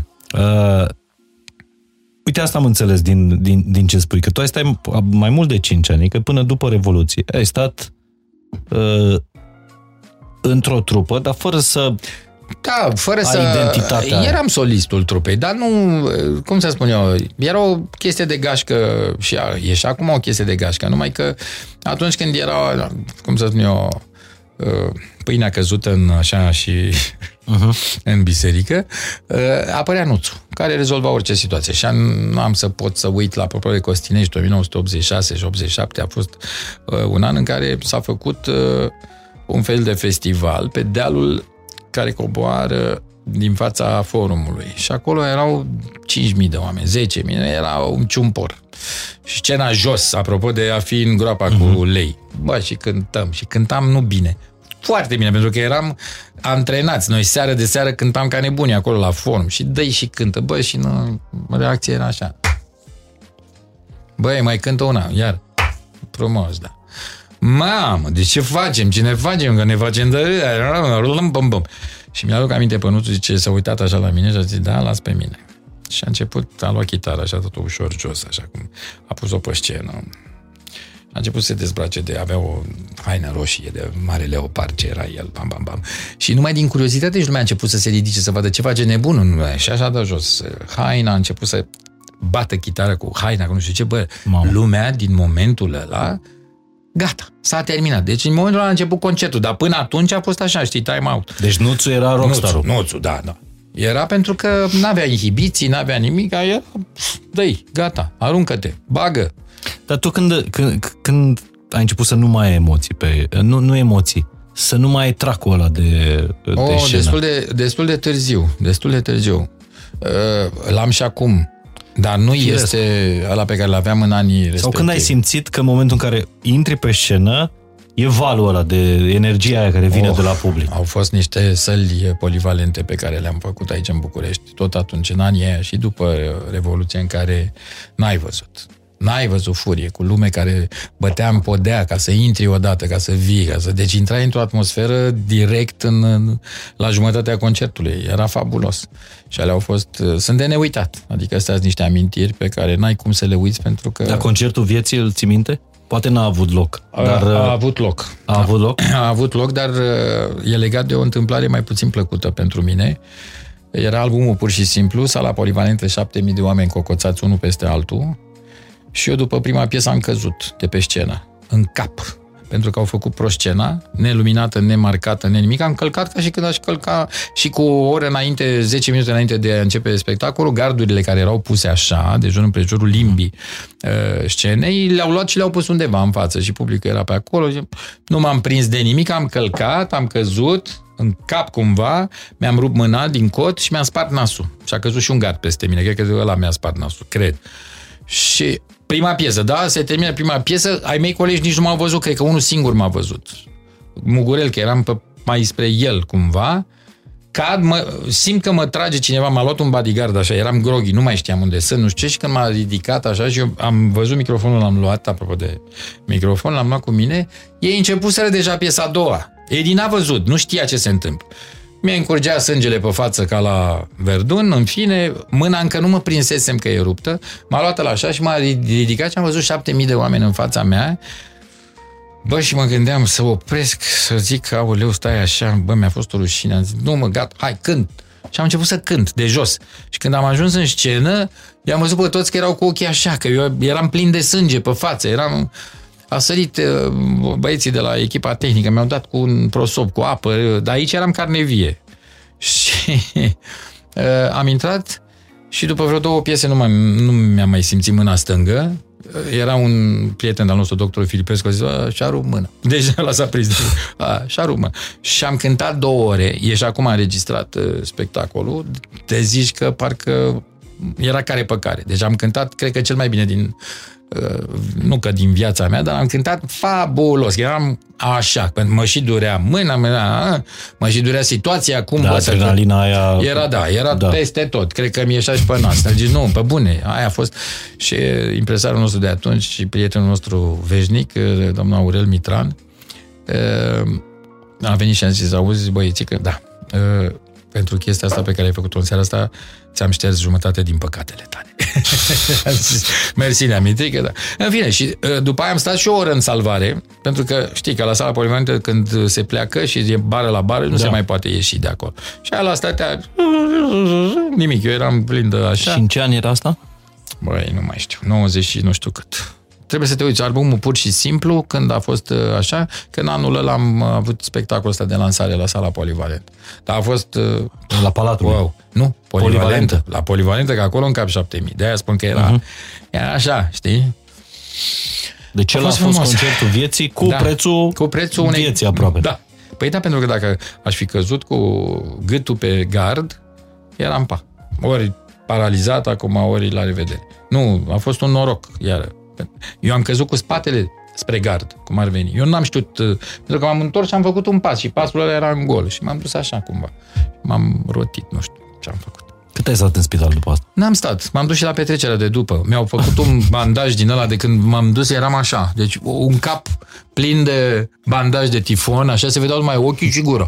Și așa puțin din nas, că nasul era bandajat, mâna în gips, și am zis, da, hai, hai la petrecere. Hai zis, ăia iară s-au îngrozit că m-am mai venit și la petrecere. În fine. Pare o scenetă așa cu Stan și Branda. Pare, dar nu, nu, nu, a fost foarte... Cred că a fost dureros. A fost nasoală rău. Da. Dar anii ăia, anii 90 au fost fabuloși. Țin minte toate, apropo de faptul că uh, nu apar la o anumită televiziune de ceva, de ceva vreme. Așa. Începuseră colaborarea cu Pro? Uh, da. A fost un album plăcea, supersonic, da, cred. Da, îi plăcea da, lui da. Sârbu mult, nu? Foarte mult i-a plăcut de noi și mai mult i-a plăcut Gianinei, iubite lui Janin. atunci, lui Janin, da.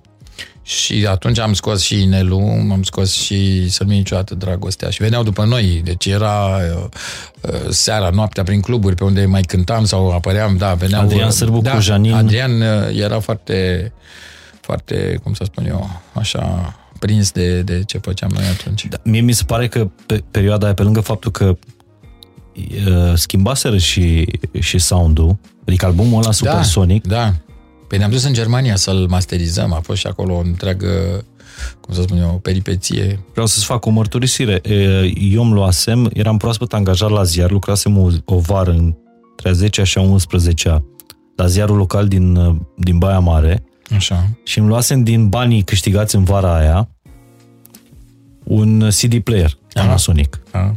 Și a fost cred că primul, nu, CD. l-am primit de Crăciun. L-am primit de Crăciun pentru că tocmai a apăruse da. Supersonic holograf. Da, nu, a fost, a fost și soțul de atunci al uh, Loredanei Boncea care el s-a ocupat și foarte profesionist de tot. Pentru noi vremea aia a fost uh, foarte, foarte bună. Și încă mă iubea și Esca. și, și eu am toată considerația pentru ea. Îmi pare rău că nu mai vorbim în ultima vreme, dar poate uh-huh. că a fost și un fel de sită în acești doi ani de zile. Când i-am văzut că mai au la țintă unii alții și că așa am zis, păi stați puțin mai bine, de ce nu-mi dați tu un... ți-ai și făcut niște mecanisme de astea de apărare? Probabil. Nu, făcut, nu, niciun mecanism de apărare. Eu pur și simplu vorbesc cu toată lumea. Indiferent de părerea pe care o are unul sau altul, nu am considerat niciodată că eu aș avea mai multă dreptate decât uh, ei uh-huh. sau invers, dar nu la modul ăsta foarte violent și foarte virulent. Dar ce înseamnă pentru tine, uh, ce te deranjează cel mai mult? Ce înseamnă pentru tine să nu mai am libertate? Păi uite ce mi s-a întâmplat în ultimii doi ani. Adică m-am simțit, uh, cum să spun eu, păcălit. Asta e cuvântul. Pentru că eu am fost un om care a respectat legea și uh, regulile care mi s-au impus. La început nu pot să fiu inconștient, având trei copii, familii, nu știu ce, și să spun nu există, nu, a, nu. Din potrivă, hai să ne uh, protejăm, hai să vedem ce e de făcut. A, trebuie să stăm două săptămâni în casă, stăm două săptămâni în casă, mai trebuie să mai stăm două săptămâni, mască, mască, aia, aia, pe toate. Și îmi pare bine că toate ziarele astea tabloide, peste tot unde m-au luat și m-au filmat și m-au fotografiat, eram conform regulamentului, cu mhm. mască, uh-huh. cu, pentru că am respectat asta. Dar și eu te-am văzut de câteva ori. Dar numai că... Prin cartier, cu mască. Numai că atunci când văd un uh, fost prim-ministru cu un trabuc în gură, uh, cu whisky în față și stând fără mască, când el îmi impunea mie mască... În birou de la guvern. Păi peste tot, adică în instituție publică, el care trebuia să-mi dea uh, un exemplu, nu? Eu trebuia să fiu așa, cu ochii mari și să spun, domnul prim-ministru, dumneavoastră aveți dreptate și știți tot. E, nu se poate. Stai, aia a fost prima. A doua a fost cu 60.000 de români plecați la Sparanghel. Uh-huh. O operațiune care nu putea fi făcută în condițiile în care toată România era închisă. Și s-au făcut avioane care așteptau zeci de avioane pe diferite, astea, cum le spune, aeroporturi, cu uh-huh. mașini care au plecat noaptea și din Baia Mare și din Cluj, de unde S-a trezit un fraier de director, să mă ierte că îi spun așa, dar săracul a înghițit gălușca, la aeroportul din Cluj s-a trezit cu 4.000 de oameni dintr-o dată. Și în timpul ăsta guvernul certa. Adică ei au uh, făcut tot desantul ăsta aerian și uh, el era de vină. Bun. Și atunci mi-am dat seama că undeva nu... ceva pute, din punctul meu de vedere. Uh-huh. Ceva e putred. Pentru că asta nu trebuia să se întâmple. Că se tot întrebau pe la posturi, cum e, domnule? Uh, cum e, domnule, că lumea nu vrea să se ducă să se vaccineze? Păi dacă i-ați mințit și ați fost atât de fraier încât să le și arătați că voi nu aveți niciun pic de considerație pentru treaba asta, înseamnă că nu e, nu e ce trebuie. De fapt, ăsta e un alt studiu care s-a, s-a făcut la nivel mondial. Oricum, e o paranteză a podcastului și nu vreau să, să pedalăm pe asta. Da, nu, nici eu. Că, că țările în care lumea s-a vaccinat cel mai puțin au fost, de fapt, țările în care lumea avea cel mai puțin încredere în, în conducători, în păi, autorități. Normal. Pentru că autoritățile trebuie să fie un exemplu pentru popoarele lor. Uh-huh. Nu poți tu să îmi spui una și să faci alta. Eu îi știu pe toți, i-am văzut și când îi vedeam că de fapt altele erau interesele și ce se rostogolea în spatele comunicatelor și ce bani se făceau și cum se întâmpla lucrul, atunci am zis, băi, e clar. E clar, mai bine tac din gură și asta e. Da, Dar tu nici n-ai, n-ai putut să compui în perioada asta, spre deosebire de, de alți artiști care au fost destul de, de prolifici și în perioade de astea de criză... Când mă ții într-o colivie, nu pot. Nu pot. Eu nu pot, dacă n-am confort, dacă n-am libertate. Eu am crezut și cred în continuare în libertatea omului. M-am născut liber, o să mor cu ei de gât liber. Și o poezie nemțească, apropo, și un mare poet o să fac răducioi acum cu Cioran, cu... E un mare poet care, adică, a spus o chestie care... A spus Digedan când sind frai. Gândurile sunt libere. Ver canzie ratn, adică cine poate să le uh, uh, ghicească. Uh, zboară prin lume ca uh, umbrele nopții. Uh, acest uh, domn care a scris aceste versuri și pe care eu le-am aflat încă din timpul școlii generale sau al liceului, german, german m-a, cum să spun eu, mi-a marcat mie existența, pentru că asta e o poezie pe care Hitler a, cum îi spune, a interzis-o. interzis-o. Și dacă mie îmi spui că e interzisă libertatea și libertatea de a gândi, de a fi tu, de a gândi cu mintea ta, mai pierdut. Deci prefer să plec, să mă duc în altă parte, te las în pace, dar nu pot. Nu pot. Pentru mine înseamnă libertate de expresie. Ce ar fi?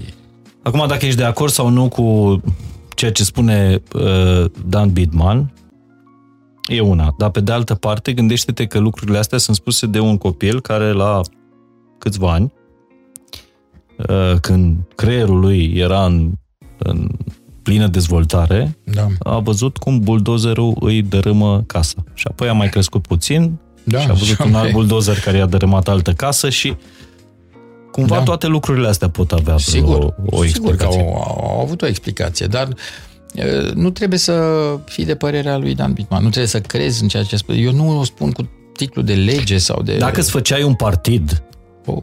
Eu, eu asta am crezut la un moment dat. No. Că vrei să intri, să-ți faci un partid, să faci o mișcare, să nu, nu, nu. aduni, să... A, asta am vrut. Nu, nu mă interesează politica și nu la modul ăsta, pentru că e foarte greu de controlat. Un partid Mie mi se pare că e o, așa, o aglomerare de, de oameni, fiecare cu interesele lui, cu felul Dar ai avut o perioadă în care ai fost consilier la aia, Ministerul aia Finanțelor. a fost politică. Toată lumea confundă, uh, cum să spun eu, consilieratul meu de atunci uh-huh. cu politica. Nu. Uh, a fi consilier nu înseamnă să fii uh, înrolat politic. Nici nu s-a pus vreodată problema. Uh, un amic de-al meu a făcut o glumă, m-a pus să semnez o hârtie ca pe un autograf și a pus o parafă, era ministru finanțelor de atunci și am devenit uh, consilier. Dar te-a întrebat înainte? Nu. Eram la o cafea, cum suntem noi acum, și a zis, băi, mai am un loc de consilier, vrei? Și eu, da, mă, dă să-ți dau un autograf. Și am semnat pe o foaie de hârtie albă. Și el a pus o parafă. Și din momentul ăla mai trăia Andrei Gheorghe, săracul, era... Nu era și el? Purtător de cuvânt.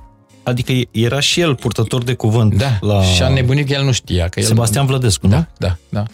Și a fost o perioadă în care am văzut... Și nici uh, Gheorghe nu știa că e purtător de cuvânt? Ba da, el știa că e purtător de cuvânt, dar nu știa că sunt eu consilierul ministrului. Și până când am coborât de la ministru până jos, uh, la intrare, deja presa era acolo, știau toți. Și el nu știa, așa nebunit. Ah, cum, că cârcă, măr. În fine, au fost și niște... câte zile ai fost consilier? O, luni, vreo cinci. A, da? Pentru că atât eu cât și cel mai bun prieten al lui, pe amândoi ne-a făcut consilierii lui. Și era foarte frumos.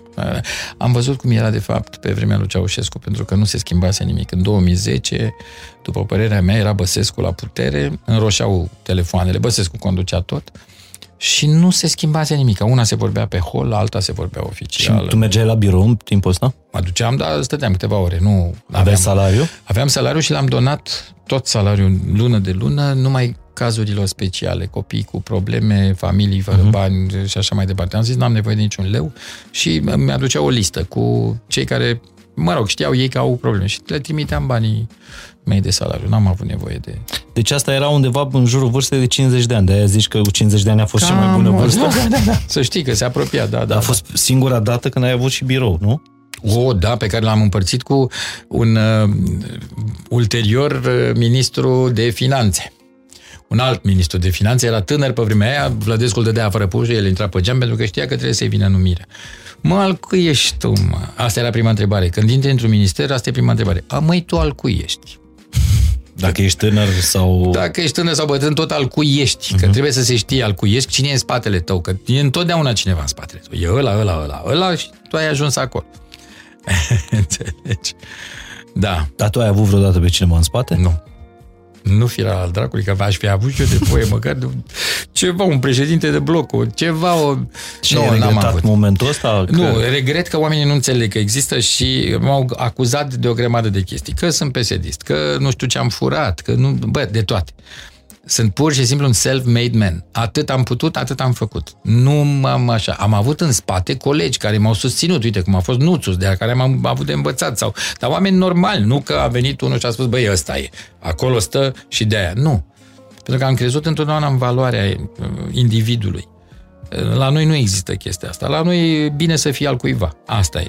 În pandemie n-am cântat... Uh, am cântat șase spectacole cu holograf în doi ani de zile.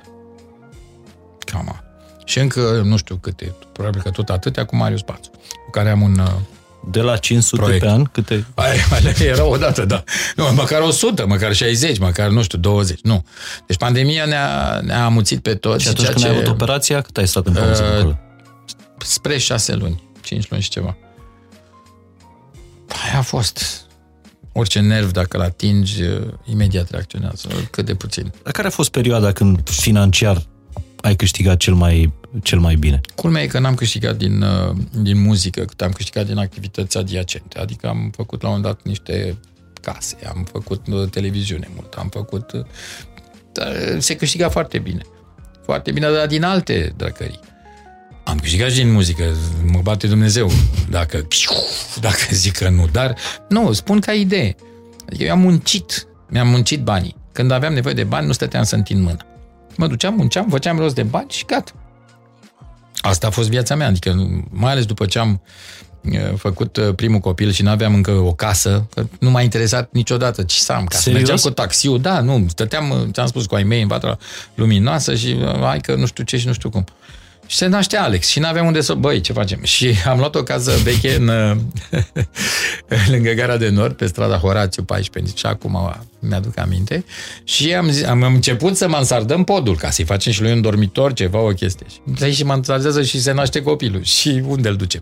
Am dus o perioadă la Alexandria la bunici, după aceea am terminat asta, m-am împrumutat de niște bani atunci, de la Edi, mulți, pentru mine erau mulți atunci, pentru că ți-am spus, noi nu trăiam pentru bani, noi nu nu aveam nevoie de mașini, nu aveam nevoie de șofer, nu aveam nevoie de case, proprietăți. Ai, despre ce vorbim? Le iei cu tine? Nu, nicăieri. Uh, și uh, atunci am, am zis, bă, bun, cum să fac? Am făcut inelul. Și Inelul a adus atâția bani pentru toată lumea, pentru holograf, încât mi-am plătit datoriile, am fost, uh, am avut și casă, mi-am crescut și copil. Dar cum s-a născut Inelul?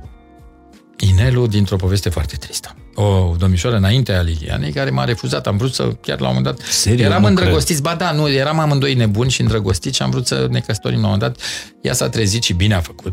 Pentru că n-am fi rezistat niciun an și, și a zis nu, nu, nu, nu, nu și bă, atunci s-a născut Inelul. Trebuia să fie o poveste tristă și a devenit o poveste... Deci da. vezi, în loc să faci casă de piatră cu ea, am făcut ți-ai făcut o casă de piatră pentru copil. Pentru copil. Mă bucur mult mai mult. Mult mai mult. Că după aia, uite, au avut parte de case și ceilalți. Da. Dar era la un moment dat o, o, o legendă, stătea lumea mm. și număra de câte ori zici, ți-am dat un inel. 64 de ori mi-a zis un taxi. 64 de ori știam și eu. Ăla stă în mașină și numără și acum. Deci trebuie să te fi bântuit... Uh... Nu, așa a fost pentru că uh, sunt mai multe cicluri, știi, de câte 4, 4, 4, 4, știi, și de atâtea în cap până când, nu. Asta e. N-avem ce să facem. Deci asta a fost cea mai, era să zic pe gubasă, cea mai uh, profitabilă piesă holograf? nu, nu, nu, nu, nu, nu. Au fost multe care au fost uh, bine primite și numai că, repet, nu era atunci ceea ce se întâmplă acum. Acum mie mi-e groază de contractele pe care le semnează unii, nu-mi vine să cred. Când ți se ia și dreptul de a mai cânta, că ți ia casa de discuri și jumate din ce cânt și din ale. Am văzut niște contracte, am zis, băi, și voi ați semnat asta? Da, da, da. În fine, astea sunt alte discuții. Dar acum s-au acaparat uh, radiouri întregi de către anumite structuri uh-huh. și mhm. atunci se dă numai muzica aia, se ascultă numai muzica aia, se promovează numai artiștii unor companii uh-huh. și mhm. așa mai departe. E păcat, pentru că pentru diversitate ar trebui să fie toată lumea prezentă. Dar știi ce voiam să te întreb? Tu mm. ai avut vreodată probleme pentru originea ta uh, evrească? Nu. nu, pentru că am, o am pe partea greșită. La evrei se ia după mamă. Ți-am spus, eu am fost oaia neagră a familiei, dar n-au avut ce să facă pentru că eu am dus numele mai departe. Am fost singurul băiat din familie. Motiv pentru care, dacă puteau să dea cu pietre, dădeau. Nu. nu. Eu mai am o verișoară în America și uh, întotdeauna erau discuții, discuții. Așa, înțepături între ai mei și fratele tatălui, pentru că el avea fată și ea, la rândul ei, a făcut două fete, din care una e uh, procuror general acolo în Statele Unite. Vorbesc de... Oho. Da, e o tipă foarte tare acolo, ajunsă una din nepoatele mele. Dar eu, mama era ardeleancă. Deci Cluj, Blaj, Târnăveni, to- uh-huh. acolo sunt toate rudele mele. Acum sunt și pe la Oradea, că au mai emigrat. Au uh, emigrat. Da, exact. și tata era cu... Tata mi-a stricat dosarul, ca să... Tata era uh-huh. evreu. Și pentru faptul că el a luat o româncă, nu era atât de bine văzut. Îți dai seama în familie, cum, n-ai luat o evreică, că așa trebuia uh-huh. ei între ei, nu știu ce. Dar eu am uh, fost, uh, cum să spun eu, adop, ad, adoptat și lăsat să trăiesc uh-huh. liniștit pentru faptul că am dus numele mai departe. Și asta e, oaia neagră. De-aia sunt pentru diversitate. Ești pentru diversitate. 100%. 100%. Pentru că se nasc niște povești atât de frumoase din toate Așa este. îmbinările astea, din toate, da. 100%. Mie cel puțin în România, cele mai interesante regiuni din România mi se pare regiunile în care există diversitatea asta culturală, da, da, da. etnică. Da, și dacă a reușit să nu se certe, să nu se urască, exact. să nu să înțeleagă că până la urmă suntem oameni și avem aceleași, aceleași, aceleași Și mai ales familiile mixte. Da, sunt foarte, uite, foarte toată Dobrogea, da. uite, și în Ardeal e foarte multă... Cred. Nu știu, acum poate greșim, poate sunt lucruri, știi, noi spunem foarte multe lucruri, fără ca să fim neapărat implicați în multe din subiectele astea mm-hmm. pe care le discutăm. De-aia eu îmi cer scuze. Nu, chiar îmi cer, îmi dau seama. Îi văd și pe alții vorbind de lucruri pe care nu le cunosc sau nu le mm-hmm. stăpânesc. Și eu poate am mai multă informație sau alții și de-aia prefer să nu mai trag uh, concluzii voiam să te, să te întreb dacă ți-e frică de altceva în afară de, de libertate. De lipsa libertății sau de suprimarea libertății. Nu, dacă e vorba de mine personal, da, libertatea mm, așa dacă e, dar mă tem cum e normal pentru situația asta din cauza copiilor. Mă gândesc, n-aș vrea să treacă prin tot felul de experiențe traumatizante. Asta ce le doresc lor, dar nu pot să le opresc eu cu mâinile. Mă, apropo de asta cu partide și cu nepartide, m-au tot venit, mă, mai vin în continuare, că hai domne, că acum, că... Am zis, domne, mai căutați-mă în 2024, că nu știu dacă mai sunt pe aici, așa că... Dar ai fost cât pe ce să semnezi vreodată vreo adeziune de partid? Am și semnat, da, a fost drăguț amicul meu și a rupt adeziunea, ce dar bine. tot așa, eu da, după aia tot săreau presa pe mine. Eu, dar ce partid? Verde, cu ecologiștii. Ah. Sincer, fost... chiar știu despre ce e vorba, pentru că facultatea pe care am făcut-o, printre altele, are o secțiune în care înveți ce e bine să faci ce... și următoarea criză, din nefericire, bănuiesc că va fi cea a apei. Pentru că ne batem joc de ea. E doar 1% din toată suprafața asta de apă pe aici. Și ne batem joc de apă. E apa naturală, din ploaie, din astea, din râuri, din nu știu ce. Și o murdărim și nu știu ce. Și acolo am învățat câteva reguli pe care încerc să le respect de o viață încoace. Cum ar fi? Cum ar fi să nu arunc niciodată păr în wc sau la, pe cât posibil, că scade când te bărbierești, când nu știu. Uh-huh. Pentru că părul este cel mai greu de asanat, ca să zic așa, de epurat. Se fac uh, și se epurează, îți dai seama că noi bem apa de la uh, robine după ce uh-huh. ea trece printr-o grămadă de sisteme de epurare, de nu știu ce. Dar îți spun că părul trece pe, pe, pe peste tot. N-ai ce să-i vezi decât când lași apa să se liniștească, se formează un mâl. În fine, e o întreagă nebunie. Și nu arunc păr în chiuvete sau la wc Sau să burdușesc wc cu toate nenorocirile, tampoane, nu știu ce alea toate se duc undeva în apa noastră pe care o bem ulterior. Ulterior ea tot la noi în gură ajunge, să fim înțeleși. După ce e filtrată natural de pietre, de râuri, de apa uh-huh. care curge pe, pe sub uh, și vezi ce înseamnă să ai un, un inginer Să știi? Să fi terminat o facultate ce? de profil? Ai văzut? Eu? Dacă te strângi uh, la masă cu băieți. Așa. Tu în capul mesei și ceilalți trei băieți pe cele trei uh, laturi. Așa. Ce le spui de obicei? Ce vrei să le lași? Mai, uh, în primul rând le-am zis să gândească cu mintea lor asta, să fie ei, să nu... Că ce au văzut în familie deja au văzut, e în educația lor, dar să... Și fiind băieți, mă să-și asume, adică în sensul că vor trebui la un moment dat să provide, cum se spune mai nou, că nu mai știm românește, și să provide pentru familiile lor. Să aprovizioneze. Să aprovizioneze, să aprovizioneze cămara, pentru că o să își facă familii și atunci să aibă responsabilitatea asta. Și cred că nu trebuie să le spun eu. Cred că o au, noi o avem cumva. La un moment dat se declanșează. Acum, cât de responsabil. Și ce să nu facă în viața asta? Mă le-am zis de minciună, că să aibă grijă, deși le-am spus foarte cinstit că am observat că cine fură și minte mai mult ajunge mai departe. Dar le-am spus, băi, eu vă sfătuiesc să nu. Adică nu vă luați după nebunia care s-a instaurat în România de ultimii, în ultimii 10 ani. Cine fură și mai minte uh-huh. mai tare și manipulează și uh, e din ce în ce mai căutat genul ăsta de individ. Și am spus, eu n-am putut să fiu așa. De asta și trag ponoasele. Dar uh, asta e. Asta e. Dar ei suportă autoritatea sau regulile mai bine decât uh, le suportă? Da, fiind tineri, cred că nu le bagă în seamă. Nu le bagă în seamă. Nu. Cred că au lumea lor, au prietenii lor, au viața lor și eu nu încerc să îi uh, controlez sau să le zic nu, nu, nu, nu, așa. Am încercat cât am putut să, dar mi-am dat seama că nu.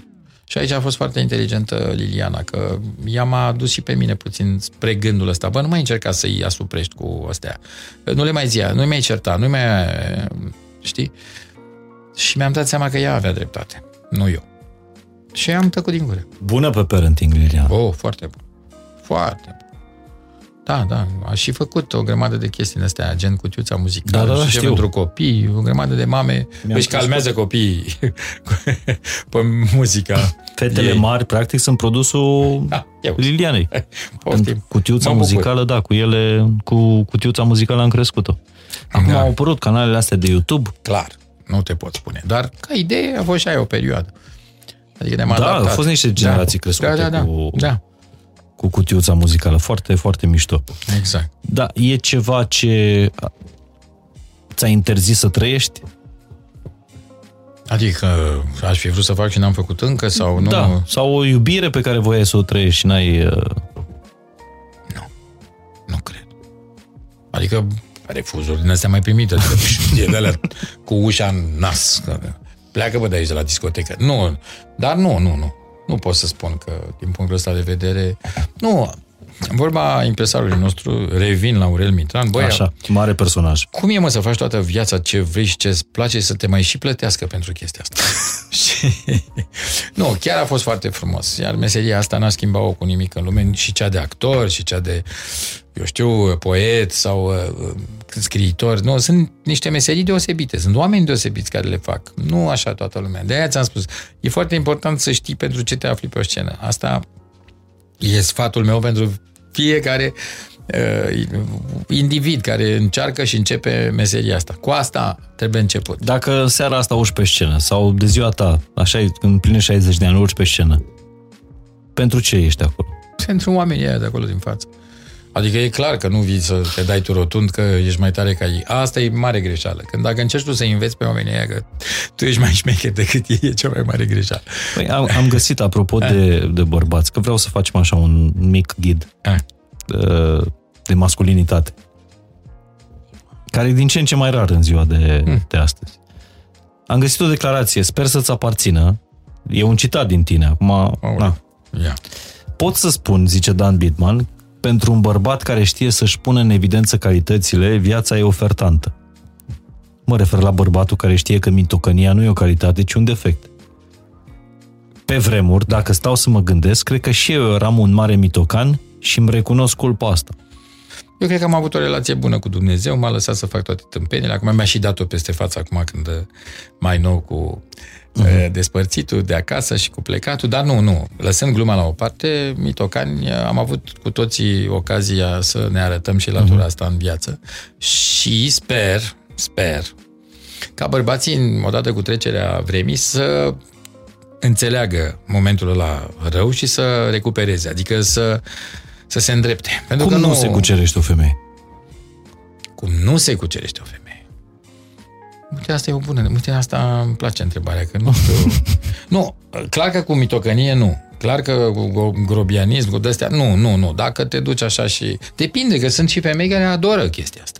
Nu spune. Bă, cuvântul meu, că dacă vine unul și spune, mâncoace, îmi dai și mie cu o geantă în cap, a cucerit-o. Deci, nu știu, depinde de nivel, depinde pe cine vrei să, uh-huh. și la ce nivel vrei să te duci. Acum, în general, ar fi bine să învățăm să ne purtăm. Să nu credem că dacă avem 500 de euro în buzunar și un Porsche second hand în fața casei, gata, totul e al nostru.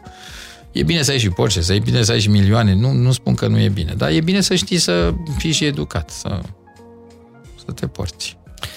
Dar de îndrăgostit te M-am îndrăgostit foarte ușor în viață, așa. Aia zic. Da, acum știi, la vârsta asta mai că, nu știu, după ce am trecut prin atâtea și atâtea și atâtea și atâtea, nu știu dacă mai, dacă mai vine așa, știi.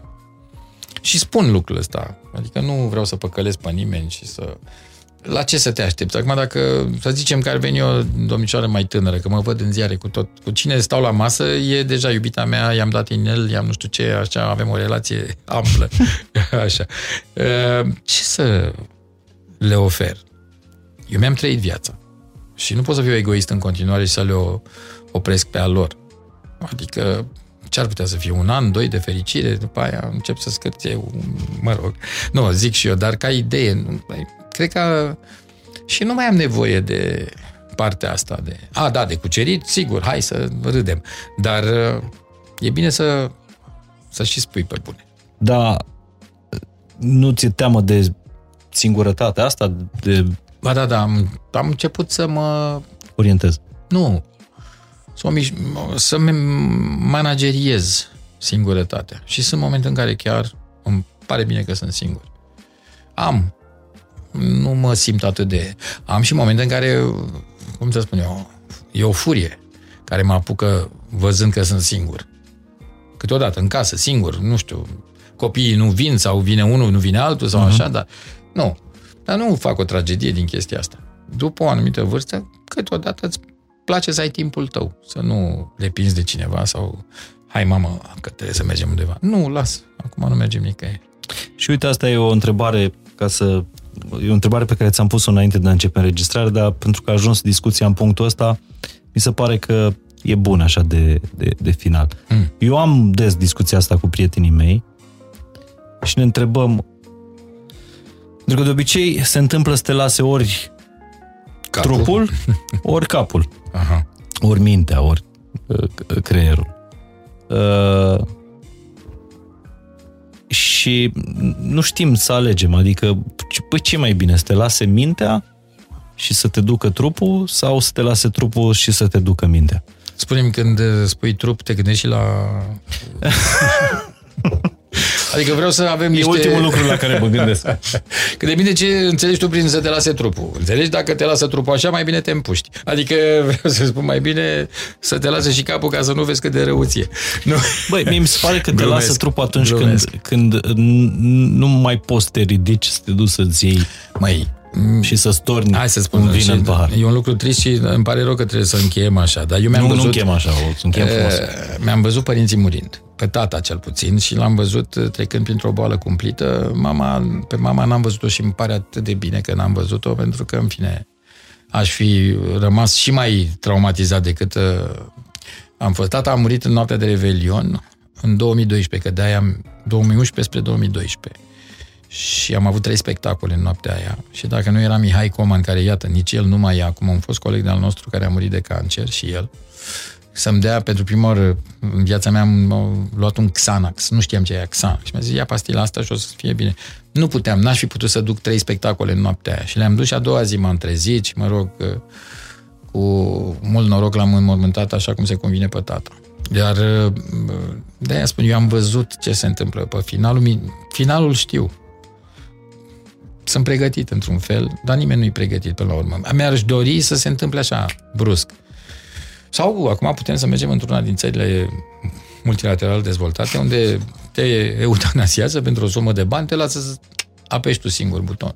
Când vrei tu. Când vrei tu, sau simți că... În deplin avânt al tinereții. Exact. Nu știu, ce să zic. E greu de povestit la capitolul ăsta. Dar am văzut și oameni pe care i-a lăsat uh, mintea și atât de, atât de, uh, cum să spun eu, simți așa o durere când vezi că nu te mai recunosc sau nu mai știu unde sunt sau ce uh-huh. se întâmplă sau... Asta e foarte rău, foarte rău.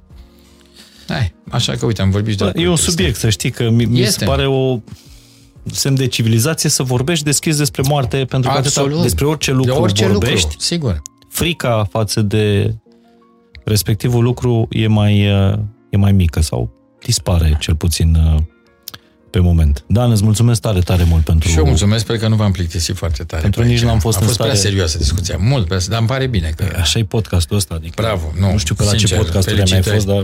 Da, alea cu muzică populară, cu mici, cu grătare, cu...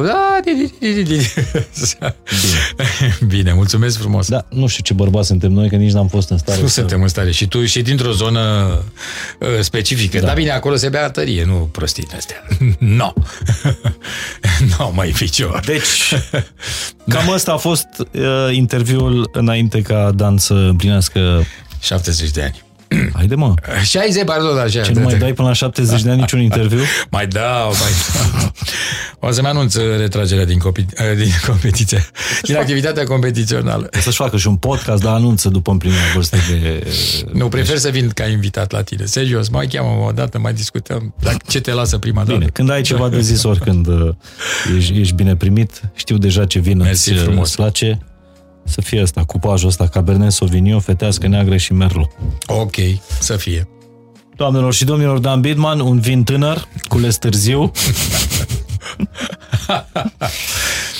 da. Care crezi că sunt versurile care uh, vrei să rămână după tine? Nu Pot... trebuie să fie refren sau... Nu, poți să-mi iei tot ce am mai scump pe lume. Poți să-mi iei... Sau... Dar să nu-mi iei niciodată dragoste. Că atunci mai omorât. Asta e o piesă care nu e o experiență de-a mea, e o experiență de a cuiva pe care l-am văzut atât de îndrăgostit, încât dacă îi luai ceva, se, se termina. Îi luai dragostea, putea să și moară. Și de-aia așa am făcut piesa asta. Zilele, nopțile sau anii de vei, dar să nu-mi iei niciodată drag.